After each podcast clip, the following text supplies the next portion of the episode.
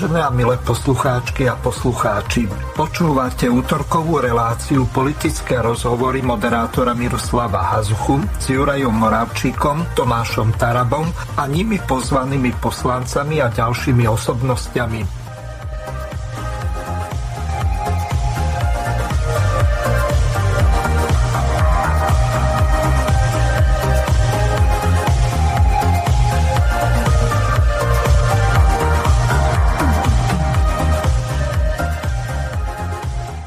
Vážené a milé poslucháčky a poslucháči, vítam vás pri vypočutí si prvej tohoročnej relácie politické rozhovory s osobnostiami Slobodného vysielača. Tentokrát v prvej časti sa vám predstaví Filip Kufa a v druhej časti Tomáš Taraba. Juraj Moravčík vás pozdravuje, lebo tohoto času sa nachádza na služobnej ceste v Banskej Bystrici, tak Rovno odovzdávam slovo Filipovi, aby pozdravil našich poslucháčov. Nech sa páči, Filip, má slovo. Pozdravujem všetkým. V prvom rade chcem zapriať eh, všetko dobré poslucháčov do nového roka. Šťastia, zdravia, lásky a Božieho požehnania. Všetkým, ktorí momentálne počúvajú reláciu. No tak eh, Filip, eh, dobre by bolo hneď v úvode nejakým spôsobom spilancovať ten predchádzajúci politický rok. Zažili sme toho dosť veľa zmenila sa aj politická garnitúra.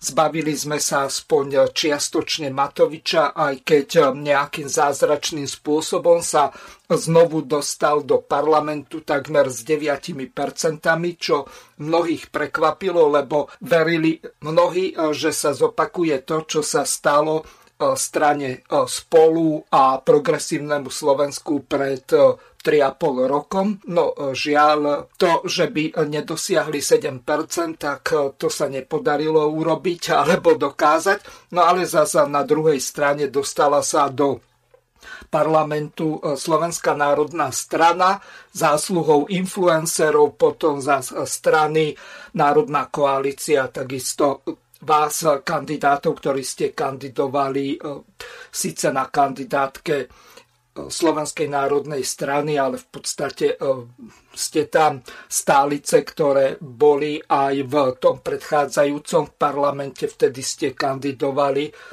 za KDŽP a e, na kandidátke LSNS.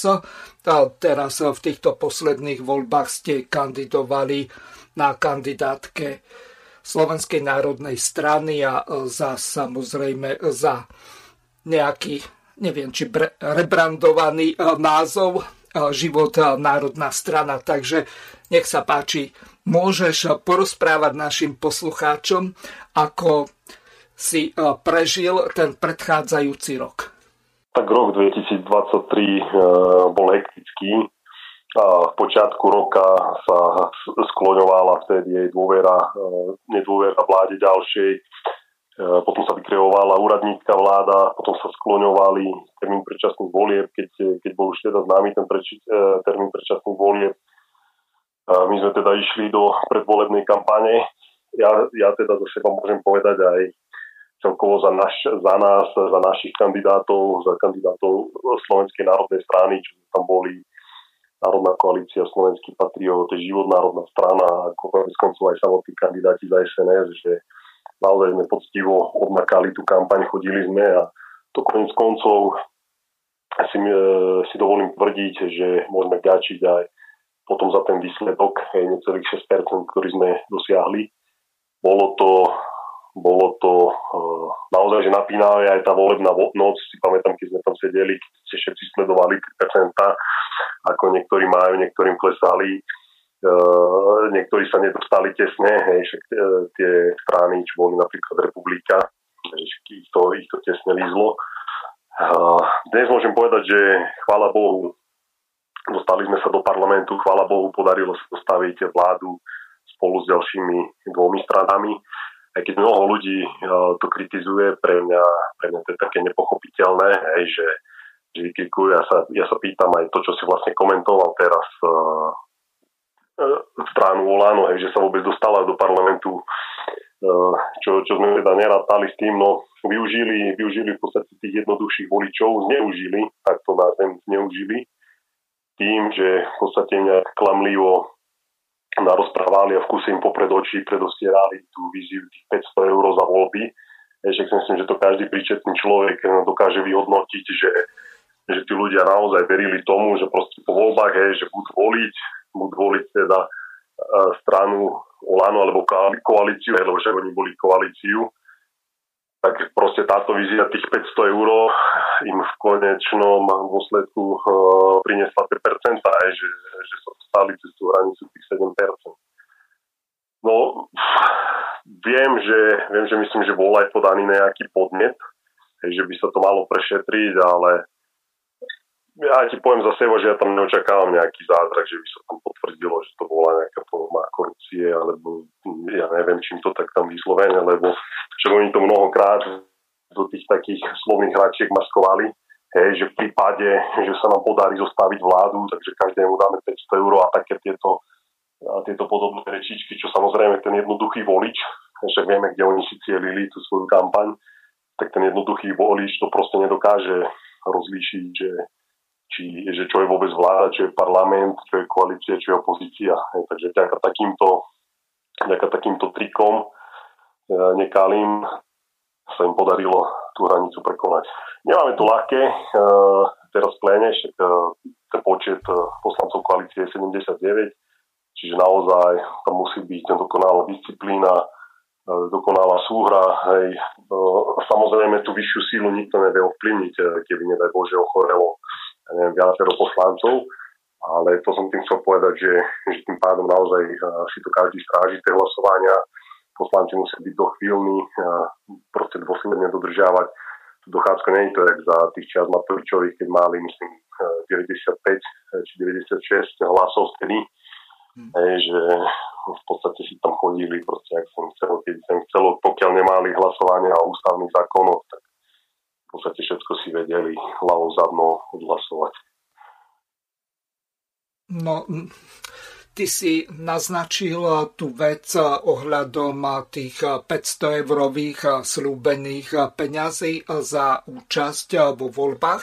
No, poznám sa s pánom Františkom Tankom, ktorý je predsedom jednej takejto rómskej strany a zároveň je dlhoročný aktivista. On podal trestné oznámenie na generálnu prokuratúru v tejto veci, ale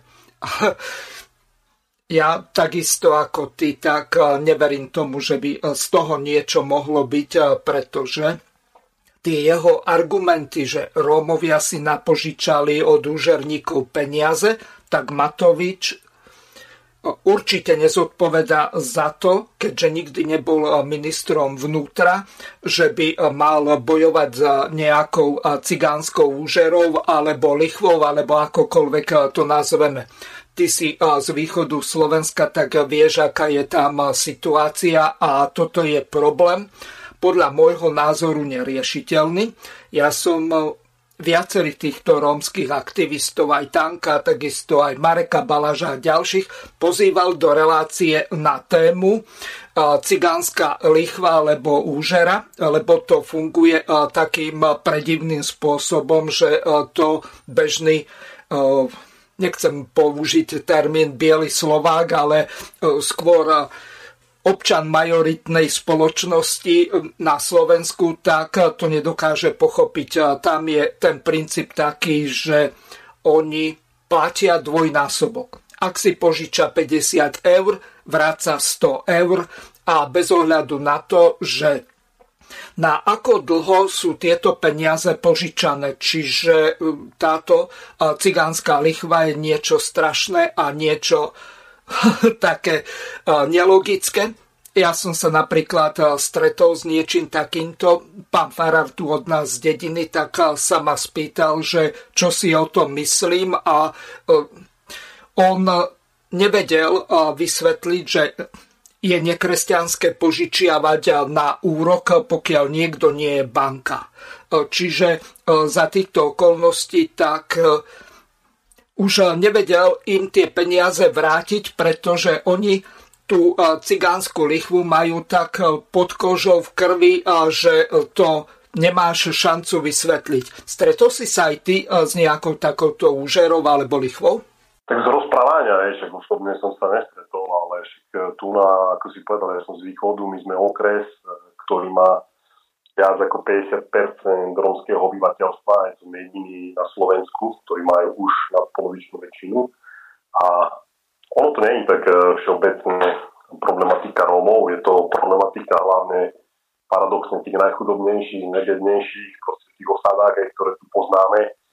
Uh, proste, ako som povedal, to sú jednoduchší ľudia, aj inteligenčne, uh, na nižšej vzdelanej úrovni, ešte to, to je proste holý fakt, keď, keď si to zoberie, že oni proste nevedia ani rozlišovať uh, tie veci, nevedia rozlišovať, či to je, si ti povedal, nejaký dvojnásobok toho požičaného, čo si požičané, alebo čo. Oni proste žijú ten život, že proste som tu teraz, teraz si dostane do hlavy, ja neviem, že si potrebuje kúpiť televízor, alebo v tom horšom prípade, ja neviem, palenku, alebo takéto nejaké potrebné veci.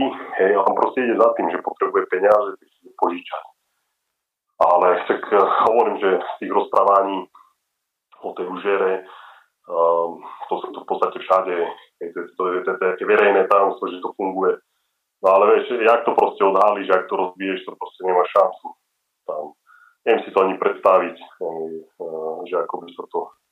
Len takto, Filipa, elementárna podstata spočíva v tom, že títo rómsky spoluobčania si od cigánskych úžerníkov požičali 500 eur a musia vrácať tisíc. A toto ich zbedačuje, pretože pokiaľ sú na nejakých tých sociálnych dávkach, tak teraz je to, pokiaľ majú nárok na príspevok na bývanie 180 eur, pokiaľ ho nemajú, eh, tak eh, okolo nejakých 75. Čiže z tohoto tak to neexistuje vrátiť ani do roka, čo by nejedli. To je pravda, ale to dokazuje aj to, že ten systém, ktorým sa tu rieši, v podstate tento rómsky problém je absolútne nefunkčný. Keď my proste prešli už 10 ročia, tam sa vliali, ja neviem, proste milióny eur aj na resocializáciu a, a ja neviem, čo všetko možné. A proste vidíme, že tie problémy sú stále rovnaké. To znamená, že tak, ako sa to riešilo doteraz, tieto veci, tak uh, to znamená, že to asi nie je cesta. A tam bez toho, bez toho vzdelania, že tí ľudia, že by si to uvedomili, proste, že čo to je, o čom to je, tak v podstate ty nedosiahneš nič, to si v začarovanom kruhu. A on ti povie, hej, hej, hej, keby si mu to aj teraz vysvetlil, hej, hej, hej, a zajtra si aj tak tých 500 eur obrazne povedané požiča, hej, aj s tým vedomím, že proste bude dlžiť.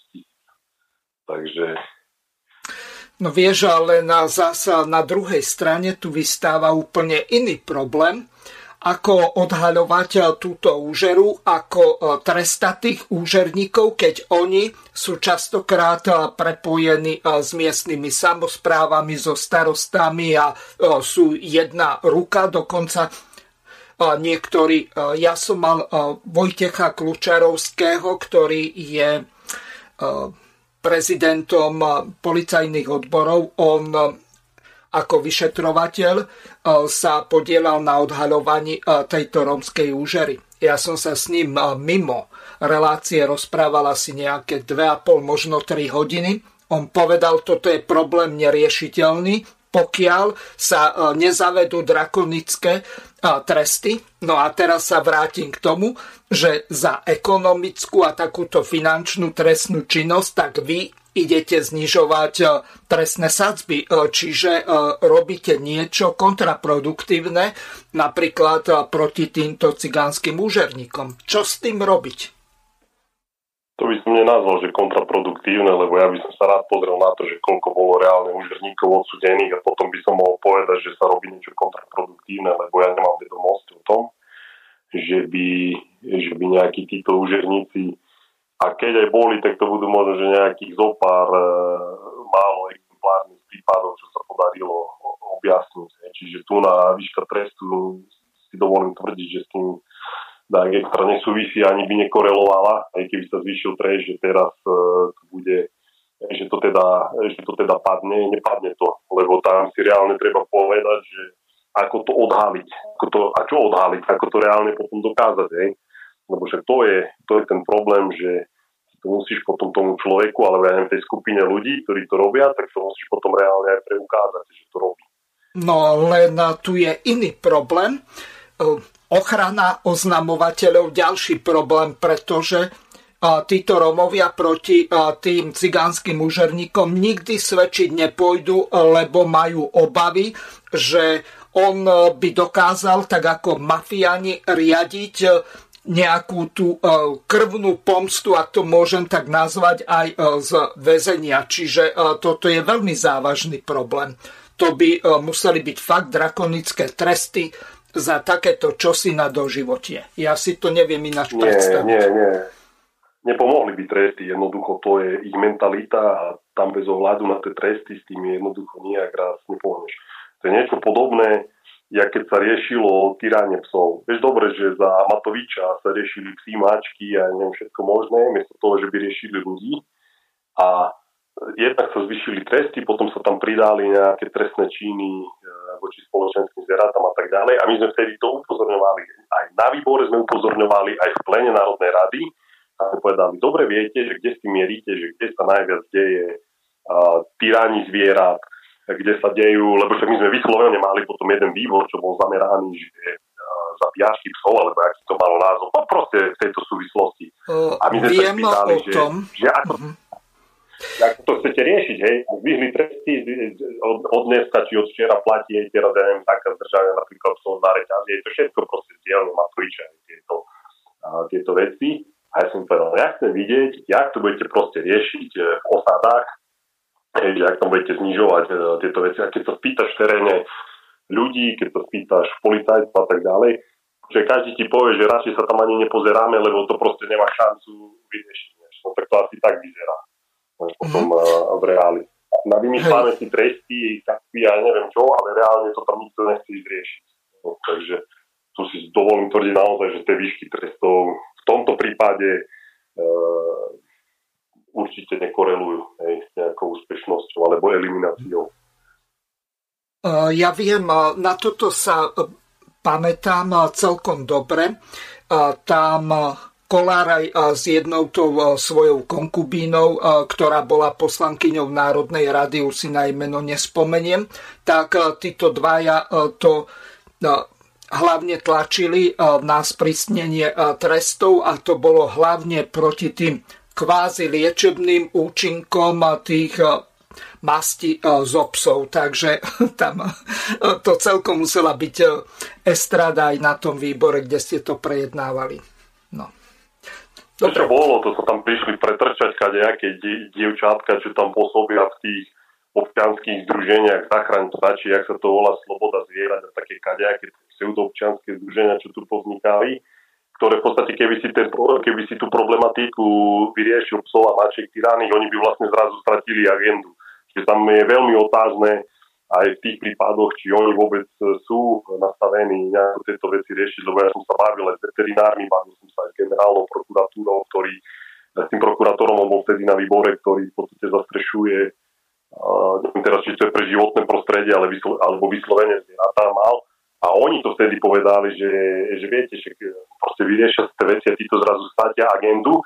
A oni mi dávali vtedy materiály, mi ukazoval, že tam proste idú do toho 10 tisíce, 100 tisíce eur, hej. A hovorí, my keby sme, lebo však, no hovorí, však stačí proste ísť do osada napríklad vykastrovať psov a mačky. Hej, a, a proste všetko ti tam len prirodzene nejakým spôsobom dožije. A sa ma, pýta, sa ma potom pýtali, a myslíte si, že to niekto chce? Ja som sa čudoval, že prečo? No pretože by ste stratili zrazu agendu, že, že čo by ste potom riešili ďalej. A on, preto ma teda nikdy nenapadlo, z takéhoto uhla pohľadu. A on hovorí, veterinári majú robotu, títo majú, aj občanské združenie majú robotu, vždy vykazujú, že jak tam chodia zachraňovať a neviem čo. A v konečnom dôsledku potom ešte kadejaké teda politici a tak ďalej, potom tu rozvíjajú témy, čo, čo boli podľa mňa v tom volebnom období aj svojím spôsobom zbytočné témy. Vždy hovoril, že proste riešite psov, máčky, všetko možné, miesto toho, že by ste riešili pomoc ľuďom. No, v tomto máš určite pravdu, ale zás, keď sa pozriem na to z druhej strany, tak napríklad Spojených štátov majú tzv. Animal Cops, čiže nejakú zvieraciu políciu, ktorá to berie, či už v prípade užitkových zvierat, spoločenských zvierat, ale aj divo žijúcich zvierat veľmi prísne a tie tresty sú tam relatívne vysoké. Ja si spomínam, že niekoľko rokov je tomu dozadu, neviem, či to dokonca nebolo za primátora teraz je on ministrom, ako on sa volá z Košic. a Raši, hej, a, tak a, tuším, že to za Rašiho bolo. Oni a, zaviedli v meste zvieraciu policiu. Neuvažujete vy nad niečím takýmto na ministerstve vnútra? Pretože a, toto by dosť pomohlo, a, lebo pokiaľ by sme my to mali v širšom slova zmysle ako nejakú environmentálnu, že by a, sledovali aj environmentálne záťaže, nelegálne skládky a takéto veci. Okrem iného, okrem týchto živých, nechcem to nazvať veci, lebo už aj zviera je považované za živú bytosť, takže to by zrejme malo nejaký význam.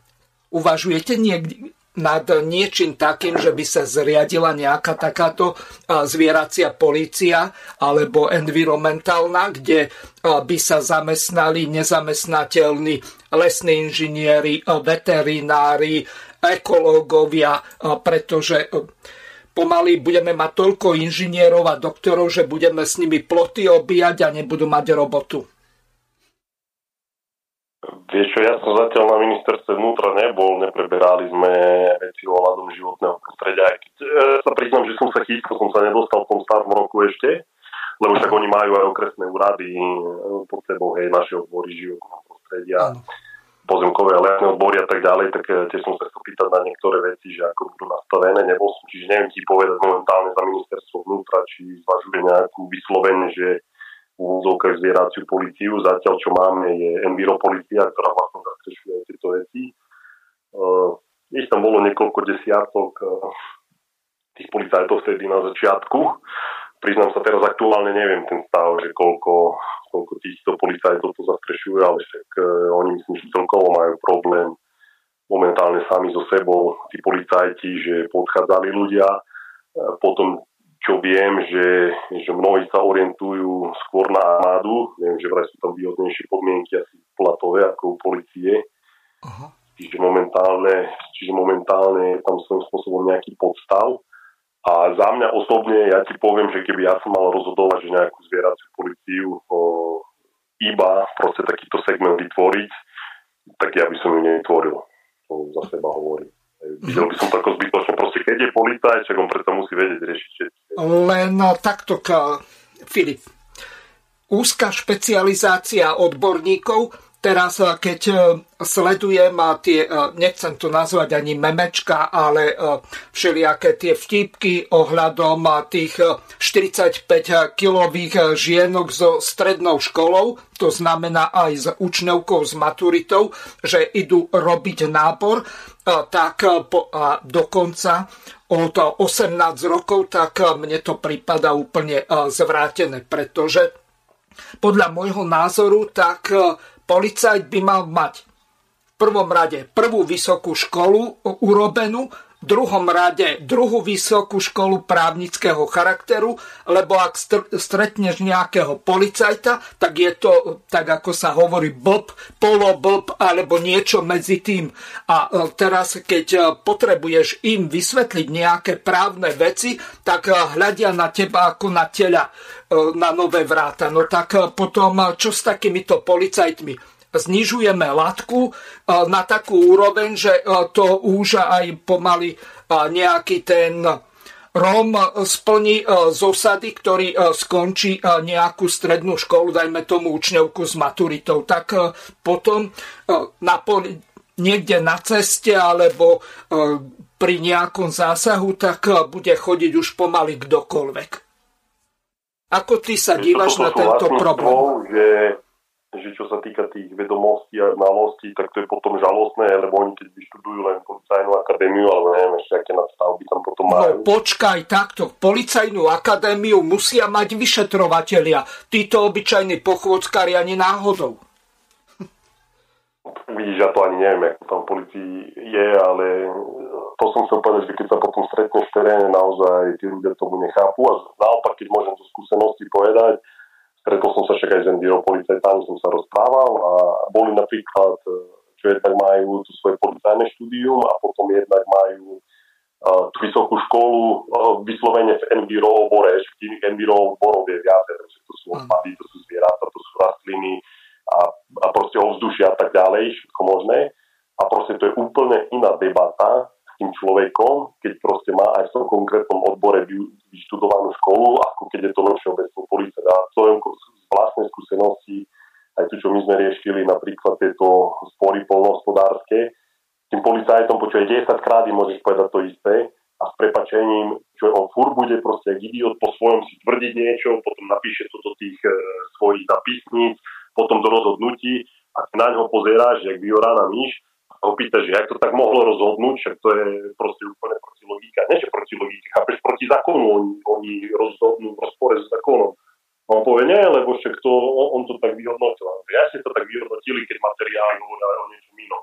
Hej, čiže toto naozaj s tebou súhlasím, že keď by mali mať, keď sú takéto zložky, tak naozaj tam tvrdo by mali mať školy, hej, vysoké, ktoré proste s tou danou problematikou súvisia, alebo potom by to malo byť zosieťované tak, e, že proste keď rieši, ja neviem, takú kriminalitu výrubu, tak musíš mať proste k dispozícii lesníka alebo znalca v tomto opore. Keď riešiš odpady, tak musíš mať proste k dispozícii človeka, čo ti vie robiť, ja neviem, alebo ohodnocovať tieto veci. Keď robíš ovzdušie, hej, tak zase by si musel mať e, proste niekoho. Aj keď oni si teda prizývajú, aj potom väčšinou na znalecké posúdky a takéto veci, no ale, ale také, také, také nedokonalé to je. Mm-hmm. Dobre. Jedno také celkom zaujímavé video bolo, e, neviem, či to bolo medzi Vianocami alebo e, tesne pred Vianocami, tak medveď bol na ceste, neviem, či si to video videl, a neviem, či to nebol ten váš slávny e, zásahový e, tým Medveď. No, no tak e, to bolo tak babracky urobené, že nakoniec toho medveďa neuspali, ale tam strčal do toho medveďa a medveď ho potom napadol v tom služobnom aute, tak nakoniec museli medveďa zastreliť. E, videl si to a ako to ďalej s týmto zásahovým týmom Medveď e, bude pokračovať? Videl som to video, len to video je staré, to myslím niekde v Martine som horálo. Uh, mne sa že v tých rokoch ešte ani zasahový tým vtedy nefungoval, to bol nejaký veterinár, tam prišiel akože písnuť a uspať. Uh, neviem teraz, že, že aký dlhý segment toho videa bol, ale oni najprv toho medveďa mali chytený, chyteného na tej tyčke No, neviem, na chytáku, tak ako na svine. Slučka je na konci, ty, ty ju chytíš a proste na pevnej tyči ho držíš od seba. Aj. A on mu písol mu inekciu, potom tam nejak zostresoval, sadol do auta, neviem, sa by o e, okienku spustil, z okienka mu chcel písnuť inekciu, tušíme, že sa mu to asi podarilo druhý krát a potom medveď sa otočil, skočil do okna, tak myslel, že strieľajte, strieľajte, tí policajti ho tam zastrelili. Toto, toto video predpokladám, že myslíš. Mm-hmm. Je, je, staršieho, je, je to staršieho dáta, neviem, priznám sa, že neviem, to bol ten veterinár, že, že čo to tam nacvičoval, že čo to celý rok. To trocha mi je smiešné, lebo ta, taký zásah, však to je proste na hlavu postavené. No. Pýtal si sa ale aj na zasahový tým, lebo ináč to je veľmi dobrá otázka, že sa na to pýtaš, lebo aj veľa ľudí sa nás pýta, lebo však my sme prezentovali pred voľbami, pred volebnej kampáni, že zasahový tým je v podstate zbytočná inštitúcia, ktorú je potrebné zrušiť. Ja treba vrátiť späť eh, ten výkon práva polovníctva aj tú reguláciu medveďov do rúk polovníkom. Ja sa k tomu úplne hlásim, tak jak som to aj v predvolebnej kampani hlásil spolu s Rudom Uriakom a aj tu nás skupinou ľudí kolo nás, čo boli naši spolupracovníci, pomocníci.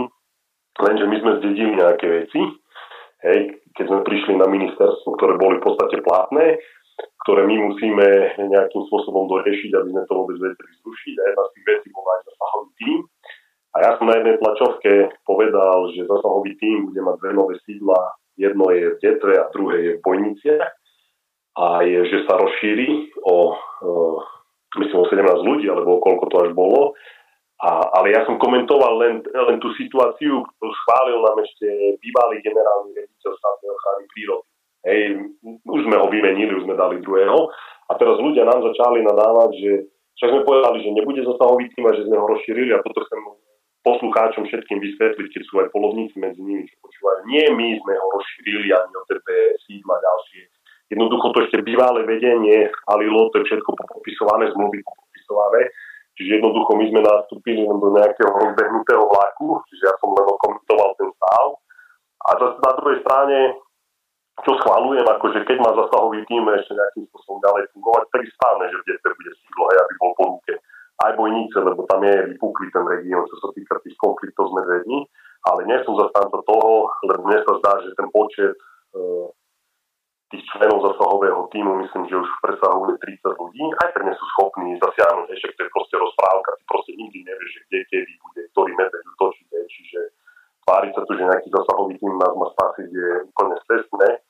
A preto ja som aj povedal, že, že sa pozrieme na to, zredukovať sa zredukuje, ale zmeny legislatívy, hej, ja som ešte v tom bývalom volebnom, teda v poslednom volebnom období, ja som navrhoval tú zmenu, zmeny legislatívy my, zrušíme zasahový tým, vyrazíme si z ruky prostriedok, ktorým vieme okamžite zasiahnuť do populácie medvedia. Čo bude rozdiel medzi tým, čo presadzoval Budaj a čo budeme robiť my, je to, že zasahový tým, ten vedúci dostal úlohu, že musí urobiť zmluvy s polovnými združeniami. To majú na tom robiť, asi to teraz v januári zoberiem odpočet, že ako to splnili tú úlohu. To znamená, štátna ochrana prírody uzavrie s polovným združením zmluvu, to polovné združenie bude na pomocný a keď budú problémové medvede, zatiaľ sa bavíme o problémových, tak jednoducho, keď rozhodne zasahový tým, že áno, je, je to uh, proste hrozba ten medveď, ktorý sa tam vyskytuje, problémový, nebezpečný a tak ďalej, a šopka to proste štátna ochrana prírody to dobrí, tak elimináciu vykoná polovné združenie. Nebude proste robiť zasahový tým, sa tam hrať s onými zúspavacími inekciami, otráviť to a potom kafileriu riešiť a platiť to. Proste vyrieši si toto polovné združenie vo, vo svojej režii. Ale ten zasahový tým bude len taký E, úderný. Ak by bola výnimočná situácia, že treba okamžite eliminovať, tak samozrejme oni vedia kdekoľvek v rámci Slovenska ísť a e, v podstate e, No veď dobre, len takto. Niekedy ide o minúty v prípade nejakého takéhoto útoku medveďa a to oni čo budú mať tie nedodané v 16 a z tých budú strieľať, alebo e, dajú im vrtulníky, aby e, sa tam dostali e, behom 15-20 minút niekde do nejakej odlahlej časti lesa alebo kdekoľvek sa to stane na nejakých lazoch alebo kdekoľvek inde, tak to môže byť zásadný problém. Ako toto budete riešiť? toto bez ohľadu na to, že či je minister Budaj, či je minister Taraba, alebo či bude nejaký iný minister po nás ešte, alebo pred nami, nikto nevie ovplyvniť to a nikto nevie dopredu povedať, kde, kedy a ktorý medveď bude útočiť. A to je proste tvrdá realita. Bez ohľadu na to, kto je na ministerstve, kto je vo vláde, kto je v koalícii a tak ďalej. A toto je tá faloš, ktorú Budaj tvrdil, že zasahový tým a toto všetko e, vyriešiť. Alebo ak ty si povedal, že minútu zasiahnuť, nie sú schopní oni zasiahnuť jednoducho nikto nemá tú kryštálovú gulu, že by vedel dopredu povedať, že tam sa proste odohrá útok, alebo tam ideme teraz strážiť, e, alebo robiť doprovod, lebo tam hrozí, že zautočíme, jednoducho to sa nedá.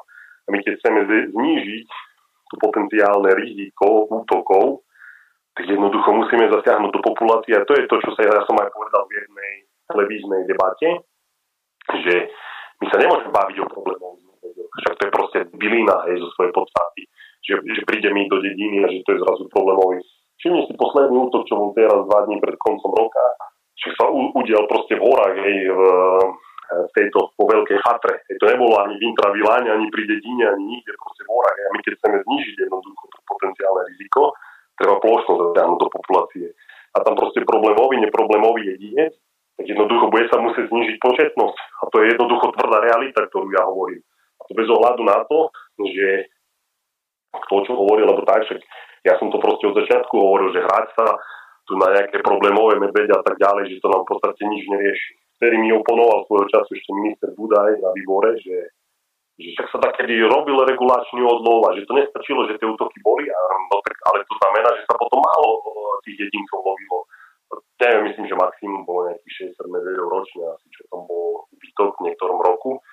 A oni porovnávali, že aj tak bolo 7 útokov hej, e, počas roka a že čo to riešilo. A ja hovorím, tak minimálne percento sa muselo znižiť, však keď dostraním 100 medvedov z populácie, tak matematicky mi klesne pravdepodobnosť e, nejakého konfliktného stretu.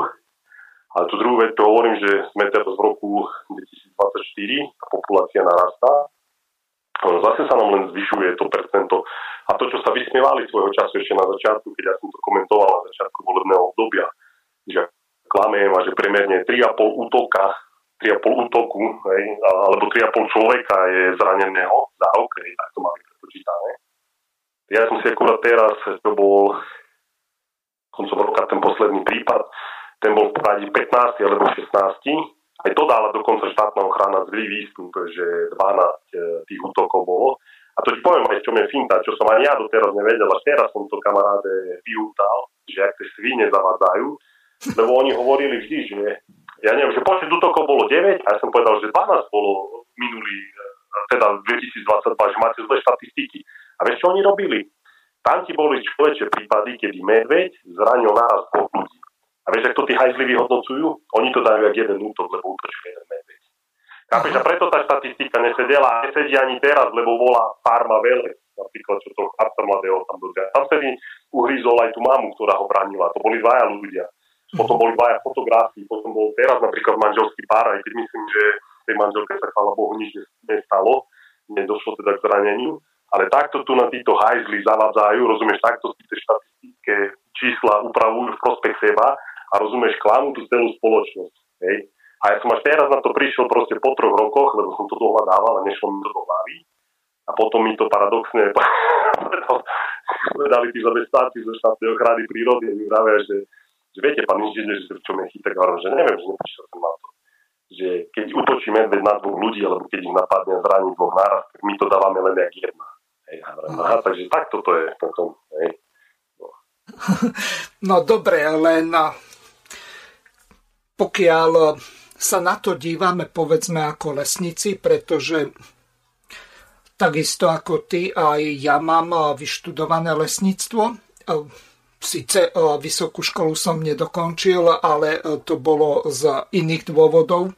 Hlavne z toho dôvodu, že mne už keďže som študoval popri zamestnaní, tak zamestnávateľ nechcel dávať ani dovolenku na skúšky a na prednášky, tak e, to bol asi ten dôvod, prečo som školu nedokončil a e, dokonca na študijnom bola prekvapená tá pani, lebo v pretermíne som mal väčšinu skúšok urobených a za jedna, tak e, to bol ten hlavný dôvod, že neústretovosť zamestnávateľa. Ale e, otázka na teba smeruje v tom zmysle. Veľmi dobre vieme, e, že medveď má e, svoj životný priestor, svoje teritorium, ktoré si nejakým spôsobom označkuje a chráni. Takto sa správajú aj iné šelmy. A teraz to najdôležitejšie. Pokiaľ sa vyrúbe veľké množstvo lesa, alebo e, príde nejaká kalamita, alebo, e, čo ja viem, likožrút napadne nejakú väčšiu oblasť, ako kedysi tú Kvoprovú a Tichú dolinu, tak e, tí, tie medvede žiť niekde na nejakých tých holinách, kde nemajú prirodzené úkryty a samozrejme dostatok zveriny na ulovenie, aby mali čo do slova žrať, tak v tom prípade je to zásadný problém. Lenže títo ochranári sa na to tak ako my, porovníci lesníci, nedívajú. A čo sa týmto mienite robiť? Aby ten počet medveďov bol primeraný k tomu, koľko majú potravy a samozrejme, aby tie ich teritoria nebolo, neboli lepšie povedané, tie slabšie jedince vytlačené až do urbanizovaných častí, čiže niekde do obci alebo na okraje miest.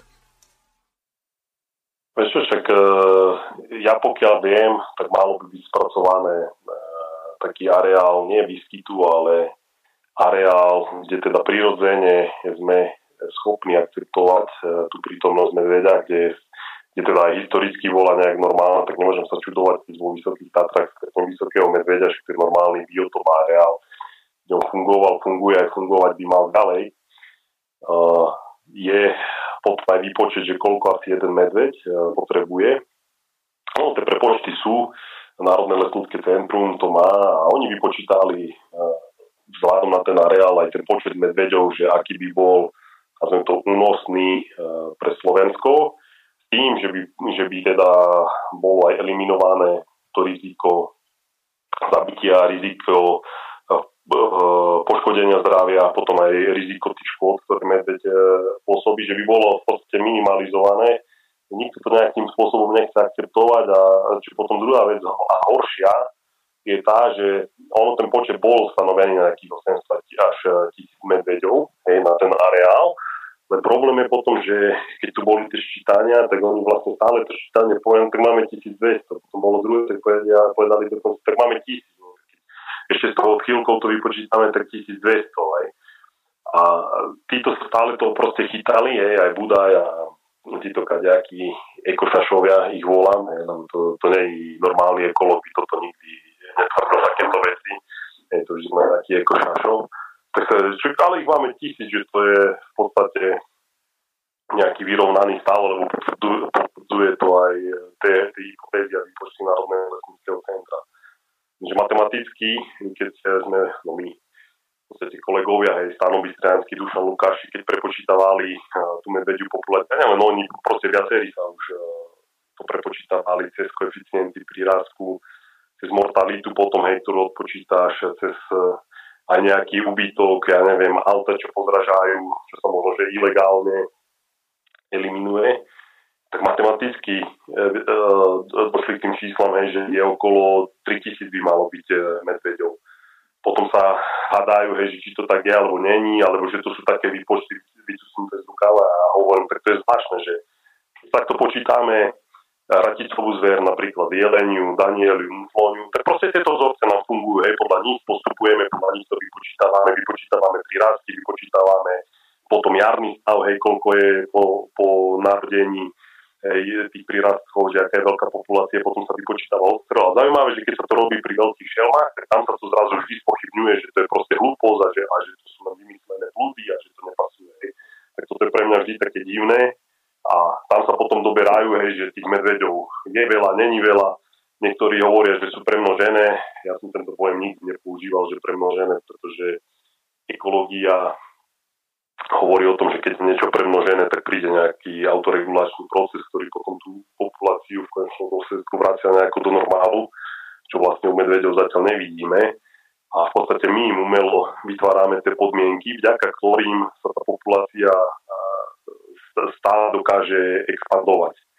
Hej, čiže, čiže za to vrajím, že z, z toho pohľadu ekológie používať pojem predmnožené, ja ho nepoužívam, asi myslím ani, že nie je správny, ale keď povieme, že je medveďov veľa, tak to si myslím, že správny pojem je.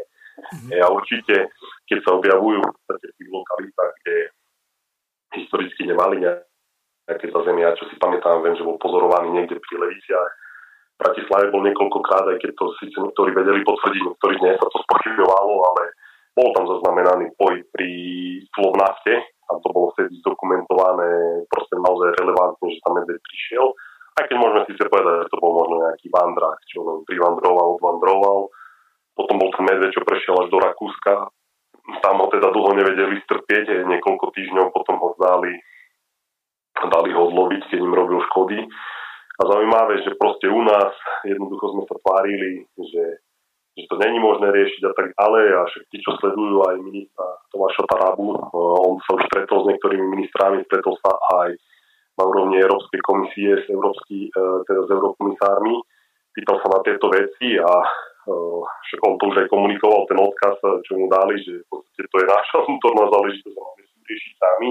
že my nemusíme pýtať ani, ani nejaké kvóty, ani, ani žiadne veci, že to je v podstate na nás. Ono svojím spôsobom e, to je čiastočne pravda, lebo však oni zase neovládajú až do také miery tú našu legislatívu, ktorú my doma máme. O, trošku zbližšia hovor to mikrofónu. Pravda. Mm-hmm. Tá, tá realita je taká, že, že naša legislatíva je momentálne nastavená tak, že my, keby sme začali znova vydávať nejaké, nazvem to, kvóty, ako sa niekedy dávalo na ten regulačný lov, tak už sú pripravené mimovládky, ktoré budú napadať tieto procesy, vstupovať do konaní, budú nás žalovať a každé jedno konanie dopredu vieme, že prehráme, pretože zákon je nastavený tak, že to prehráme. Je tam boli proste súdne e, spory, súdne konania, e, v ktorých sa uznalo, že ministerstvo životného prostredia pochybilo a tým pádom sa museli potom aj tie výnimky stiahnuť. A to je to, pre čo už e, minister Šojmoš, lebo to už za neho začalo, že on ustúpil z týchto kvót, prestali vydávať a malo svoju logiku, pretože ty keď dopredu vieš, že prehráš súdny spor, tak predsa nebudeš ako minister alebo ako ministerstvo vydávať ďalej, alebo teda robiť tú istú vec, ktorú dopredu vieš, že prehráš. Mm. A preto ja som už ministrovi hovoril a v podstate sme na to pripravení, že zákon bude treba zmeniť, aby sme neboli v tom postavení, že keď sa proste bude robiť e, takýto regulačný lov, alebo sa budú vydávať kvóty, hej, že títo nás budú zapádať a my budeme na súdoch prehrávať. Čiže to sú také teraz veci a také výzvy, sa vlastne v úvode relácie pýtal, ktoré nás e, v roku 2024 čakajú. Ministerstvo životného prostredia, to je zmena, zmena zákona o ochrane prírody a krajiny a proste aj riešenie problematiky týchto veľkých čelien. No dobre, a ešte pripomeniem našim poslucháčom, že e, pán štátny tajomník Filip Kufa bude len do 18.30 v relácii, tak týchto posledných 15 minút vám chcem dať možnosť, a pokiaľ budete mať nejaké otázky, tak e, môžete volať na e, telefónne číslo plus 421 910 473 440 alebo cez WhatsApp alebo Signál tak, e, lebo momentálne na telegrame mám Filipa. Takže ešte jedna veľmi dôležitá vec. Zonácia čo s tou zonáciou, ktorá bola za ministra Budaja a za tých jeho podarených všelijakých dejepisárov a iných virtuózov, ako Smatana a ďalší, čo mu tam boli štátni tajomníci, e, dorobená. A ty, e, Huliak a ešte hromada ďalších e, ste proti tejto zonácii bojovali. Bojovali ste proti tomu, aby sa nevytvárali e, rôzne ochranné pásma, aby sa nepripravovali ľudia o svoje e, majetky, e, aby mohli tam pásť ovce, kozy, kravy a čo všetko ostatné majú. Tak ako to vyzerá s týmito zonáciami? Môžeš informovať našim poslucháčov a čo v tejto veci idete robiť? Samozrejme, ja ti to poviem tak na úvod, aj teda poslucháčom, že zonácia sama o sebe sa nedá považovať za negatívnu vec. A to sa vždy ľudia čudovali a to som ja celý čas aj v predvolebnej kampani vysvetloval. Zonácia je len proces, ktorý mi v konečnom dôsledku povie, že čo na ktorej parcele robiť môžem. Prečo my sme do toho tak učili a prečo druhou Huliakom sme sa pustili do takého otvoreného odbia proti týmto veciam. My sme mali dobre prečítaného údaja, dobre prečítaného na ministerstve kolo neho obskakovali. Filip, máme volajúceho poslucháča, tak mu dáme ano. slovo. Nech sa páči, ste vo vysielaní. Ďakujem pekne. Poslucháč Jozef, pán Kufa, ja mám len takú všeobecnú e, otázku hneď do nového roku, že či už sa vám podarilo vymyslieť s pánom Dankom, alebo proste aj s predsedom a podpredsedami parlamentu, ako jednoducho zefektívniť prácu v parlamente. To je prvá časť otázky. Druhá časť otázky, e, viete zabezpečiť, aby jednoducho občania mali prístup do RTVS a zúčastňovali sa na rozhovoroch pri kandidátoch na prezidenta Slovenskej republiky a do Európskeho parlamentu. Toto by potrebné bolo zabezpečiť do konca januára, pretože ak občania sa nebudú mať možnosť zúčastňovať na týchto relácií, a vybere, tak nebudeme vedieť odhaliť e, nasadených agentov, ktorí jednoducho tam idú preto, aby potom prepustili svoje hlasy proti kandidátom. Ďakujem pekne. Skúste odpovedať a pamätajte na to pri jednaniach. No dobre, takže No veď zodpoviem to RTVS, nerobí takýto format debaty, TA3 robí král na ťahu, tam je, tam je aj publikum prítomné, ktoré môže položiť nejaké otázky. RTVS to zatiaľ nerobí a do prezidentských a eurovolieb neviem, eh, či, či sa niečo zmení. Akože je to skôr taká otázka možno, že do pľacu, že sa nad tým zamyslieť, aby to teda bolo možné aj v RTVS-ke. A tá prvá časť otázky, že zefektívnenie parlamentu, predpokladám, že pán naražal na tie obštrukcie zo strany opozície, čo tam čítali, tie siahodlhé traktáty, ktoré nikam neviedli, nič neriešili a zdržiavali čas. Je avizované, že sa zmení rokovací poriadok, aby sa to v podstate zefektívnilo, aby sa nemohlo obštruovať skrz podmenujúce návrhy, ktoré tam potom niekto 7 hodín číta. A viem, že boli tam, myslím, že také tie najdlhšie 7 a 5 hodinové prejavy, čo tam po slabíkach eh, pomaly dobre, že to nečítajú. A to ešte pre upresnenie poviem, že po tej zmene, o, o tejto zmene, aby sa tie pozmenujúce návrhy nemohli, nemuseli čítať, to už riešila minulá koalícia, to už riešil vtedy aj Matovič a jeho poslanci, len vtedy vtedy sa rokovací poriadok, už nepamätám si, či, či neprešiel prvým čítaním, už, už bola súradnícka vláda, alebo ako to bolo, ale viem, že im to viezlo na nervy, pretože tam je druhý aspekt, že ty keď sa pomýliš v tom pozmeňujúcom návrhu, oni by to mali do zákona zapracovať aj svojimi chybami, aj čo je v podstate taký trochu nonsens, čo s tým sa vtedy nerátalo. Takže proste tieto chyby, tieto chyby, e, tieto muži sa vychytajú a ten rokovací poriadok sa zmení a to je aj skrz toho, že takto obštruujú, to si myslím, že sa tam viacej veci zmení. Určite sa nebude meniť to, ako tam, tam niekto spochybňoval, že teraz zoberú niekoho o čas. Ja si myslím, že tieto časy čo sú štandardné, hej, faktická poznámka 2 minúty a vystúpenie v ústnej rozpráve 10 minút, potom e, záklub, keď je písomne aj 30 minút, toto si myslím, že tieto lehoty zostanú zachované. Že toto sa akceptovalo, aj sa to akceptovať bude. Skôr tie pozmenujúce návrhy sa tam obmedzí, aby sa to nemuselo čítať. A procedurálne návrhy, neviem, to, to je v podstate na predsedajúcom, hej, však e, podľa predsedajúceho oni sú skúsení, eh, tí, ktorí zastrešujú aj, aj predseda parlamentu, aj predsedovia, eh, teda okrem Šimečko, on je, on je nový, ale myslím, že tam každý vie ukorigovať eh, trocha tú rozprávu. Vrátim sa asi späť k tým veciam, čo sme riešili ešte z zonácie. A ide o to, hej, jak som povedal, že zonácia sama o sebe nie je negatívny proces. A my sme prečítali, vedeli sme o tom, že aj si vystupovať a nové územia vyhlasovať za chránené. A presne, presne toto sa dialo. Hej, územia európskeho významu, viac ako 100 území vyhlasili. Pri zonácii národných parkov, hej, to nebolo, že oni zonovali, že oni zväčšovali národné parky. Veľká Fatra sa teraz zväčšila, od prvého prvý je väčšia. Slovenský fáz od prvého prvý sa zväčšil, je väčší. Národný park Poloniny, ten síce uviazol zonácia na okresnom úrade momentálne, ešte je, tá, tá nešla definitívne do schválenia, tiež navrhli zväčšiť. Čiže to je potom, sme kritizovali, že my tu máme megalánske národné parky a oni miesto toho, že by zonáciou to zracionálnili, tak oni to nafúkovali ešte do väčších rozmerov a toto je nonsens, ktorý ja v podstate nebudem podporovať.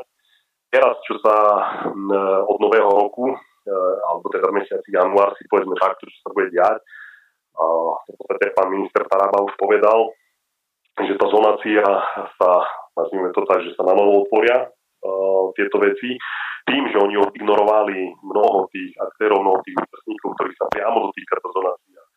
Či už samozprávy, hej, to boli starostovia, starostky, primátori, či už tie dotknuté subjekty, ktoré tam majú a oni dávali pripomienky aj nám na ministerstve, teraz nám ešte tvrdia, že oni všetko zapracovali. A zaujímavé je na tom, že my keď prídeme do terénu, a ja som pri teréne som pomerne dosť veľa, aj dosť veľa som obehal, nielen pred voľbami, ale aj počas volebného obdobia, aj teraz som sa veľa zdržoval, veľa, uh, veľa tých starostov, primátorov som postretal.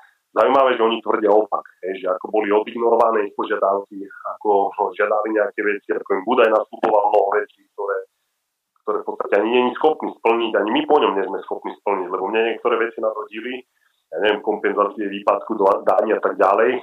Však ale, že sa nám to má kompenzovať. Ale dobre, a to, že vám to bude splnil, to neznamená, že to je realita a my na to peniaze máme.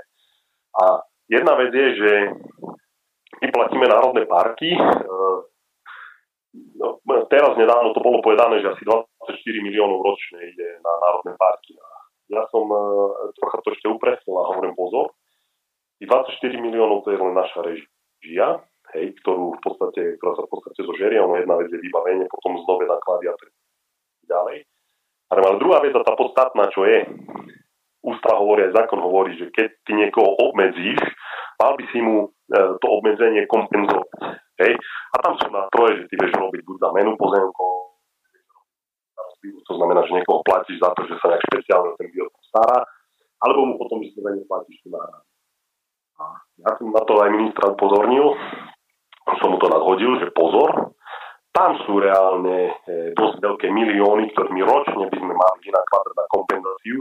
A počkej, najväčší paradox je, že my máme platiť za nič nerobenie, hej? lebo bez zásah ten sa podstate významným spôsobom napúkol, aj keď oni sa báli, že ešte bez zásahu momentálne do štátnych vlastníkov, že ich dávali väčšinou do 3. stupňa, nedávali do 5.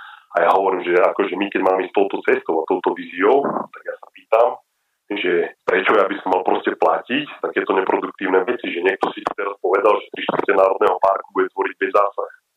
Hej, lebo toto je v podstate vízia, že v horizonte 20-30 rokov ty by si mal dosiahnuť v národnom parku, eh, mal by si začínať, teda mal by mať 50% s tým, že až potom 3 čtvrte územia národného parku má tvoriť eh, bez zásah.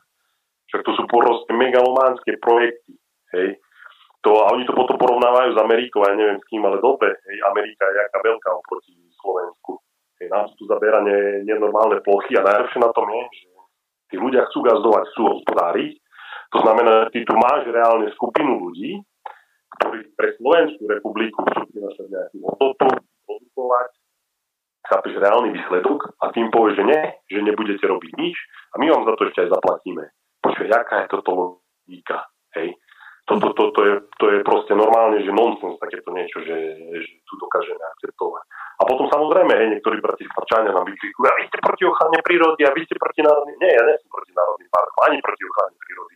Ale som proti takejto megalomanii, ktorá sa tu deje a to budem verejne komentovať a vždy to budem opakovať. Hej, nikto z nás není ani ničiteľ prírody, ani ničiteľ chránených vzácných zemi a to som všetci rešpektujú, či sú štátni, či sú neštátni, hej, lebo prírodné rezervácie, však tá najstaršia tu je už pomaly 130 rokov. A, a mhm. proste funguje to, každý to rešpektoval, že toto vyhlásené bolo, nikto to neničil, nikto to nelikvidoval. A dneska sa tu nejakí títo ekošašovia zrazu zobudili a teraz oni tvrdia, že oni sú tí praví a oni to vedia vyhlasovať, ale oni vedia, že ktoré územia majú ísť do toho bez zasahu. Ja sa pýtam, kde oni boli pred 130 rokmi?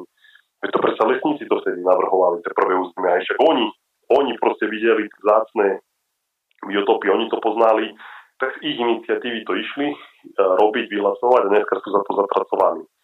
A keď sa niektorí pýtali, lebo proste čo médiá naozaj prekrúcajú, keď e, nejaké veci povieme, keď sa aj rozprávalo o prírodných parkoch, potom nás začali že sa ide rušiť národný park a tak ďalej.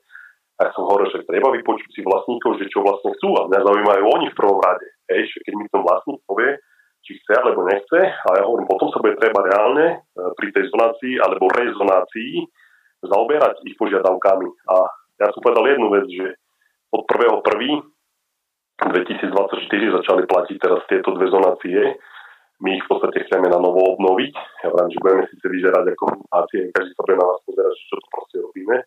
Ale ja hovorím, že jednoducho boli odignorovaní tí hlavní aktéry ktorý, ktorými v prvom rade malo ministerstvo rokovať, alebo teda okresné úrady, ktoré ich zastupovali v tom prvom kole.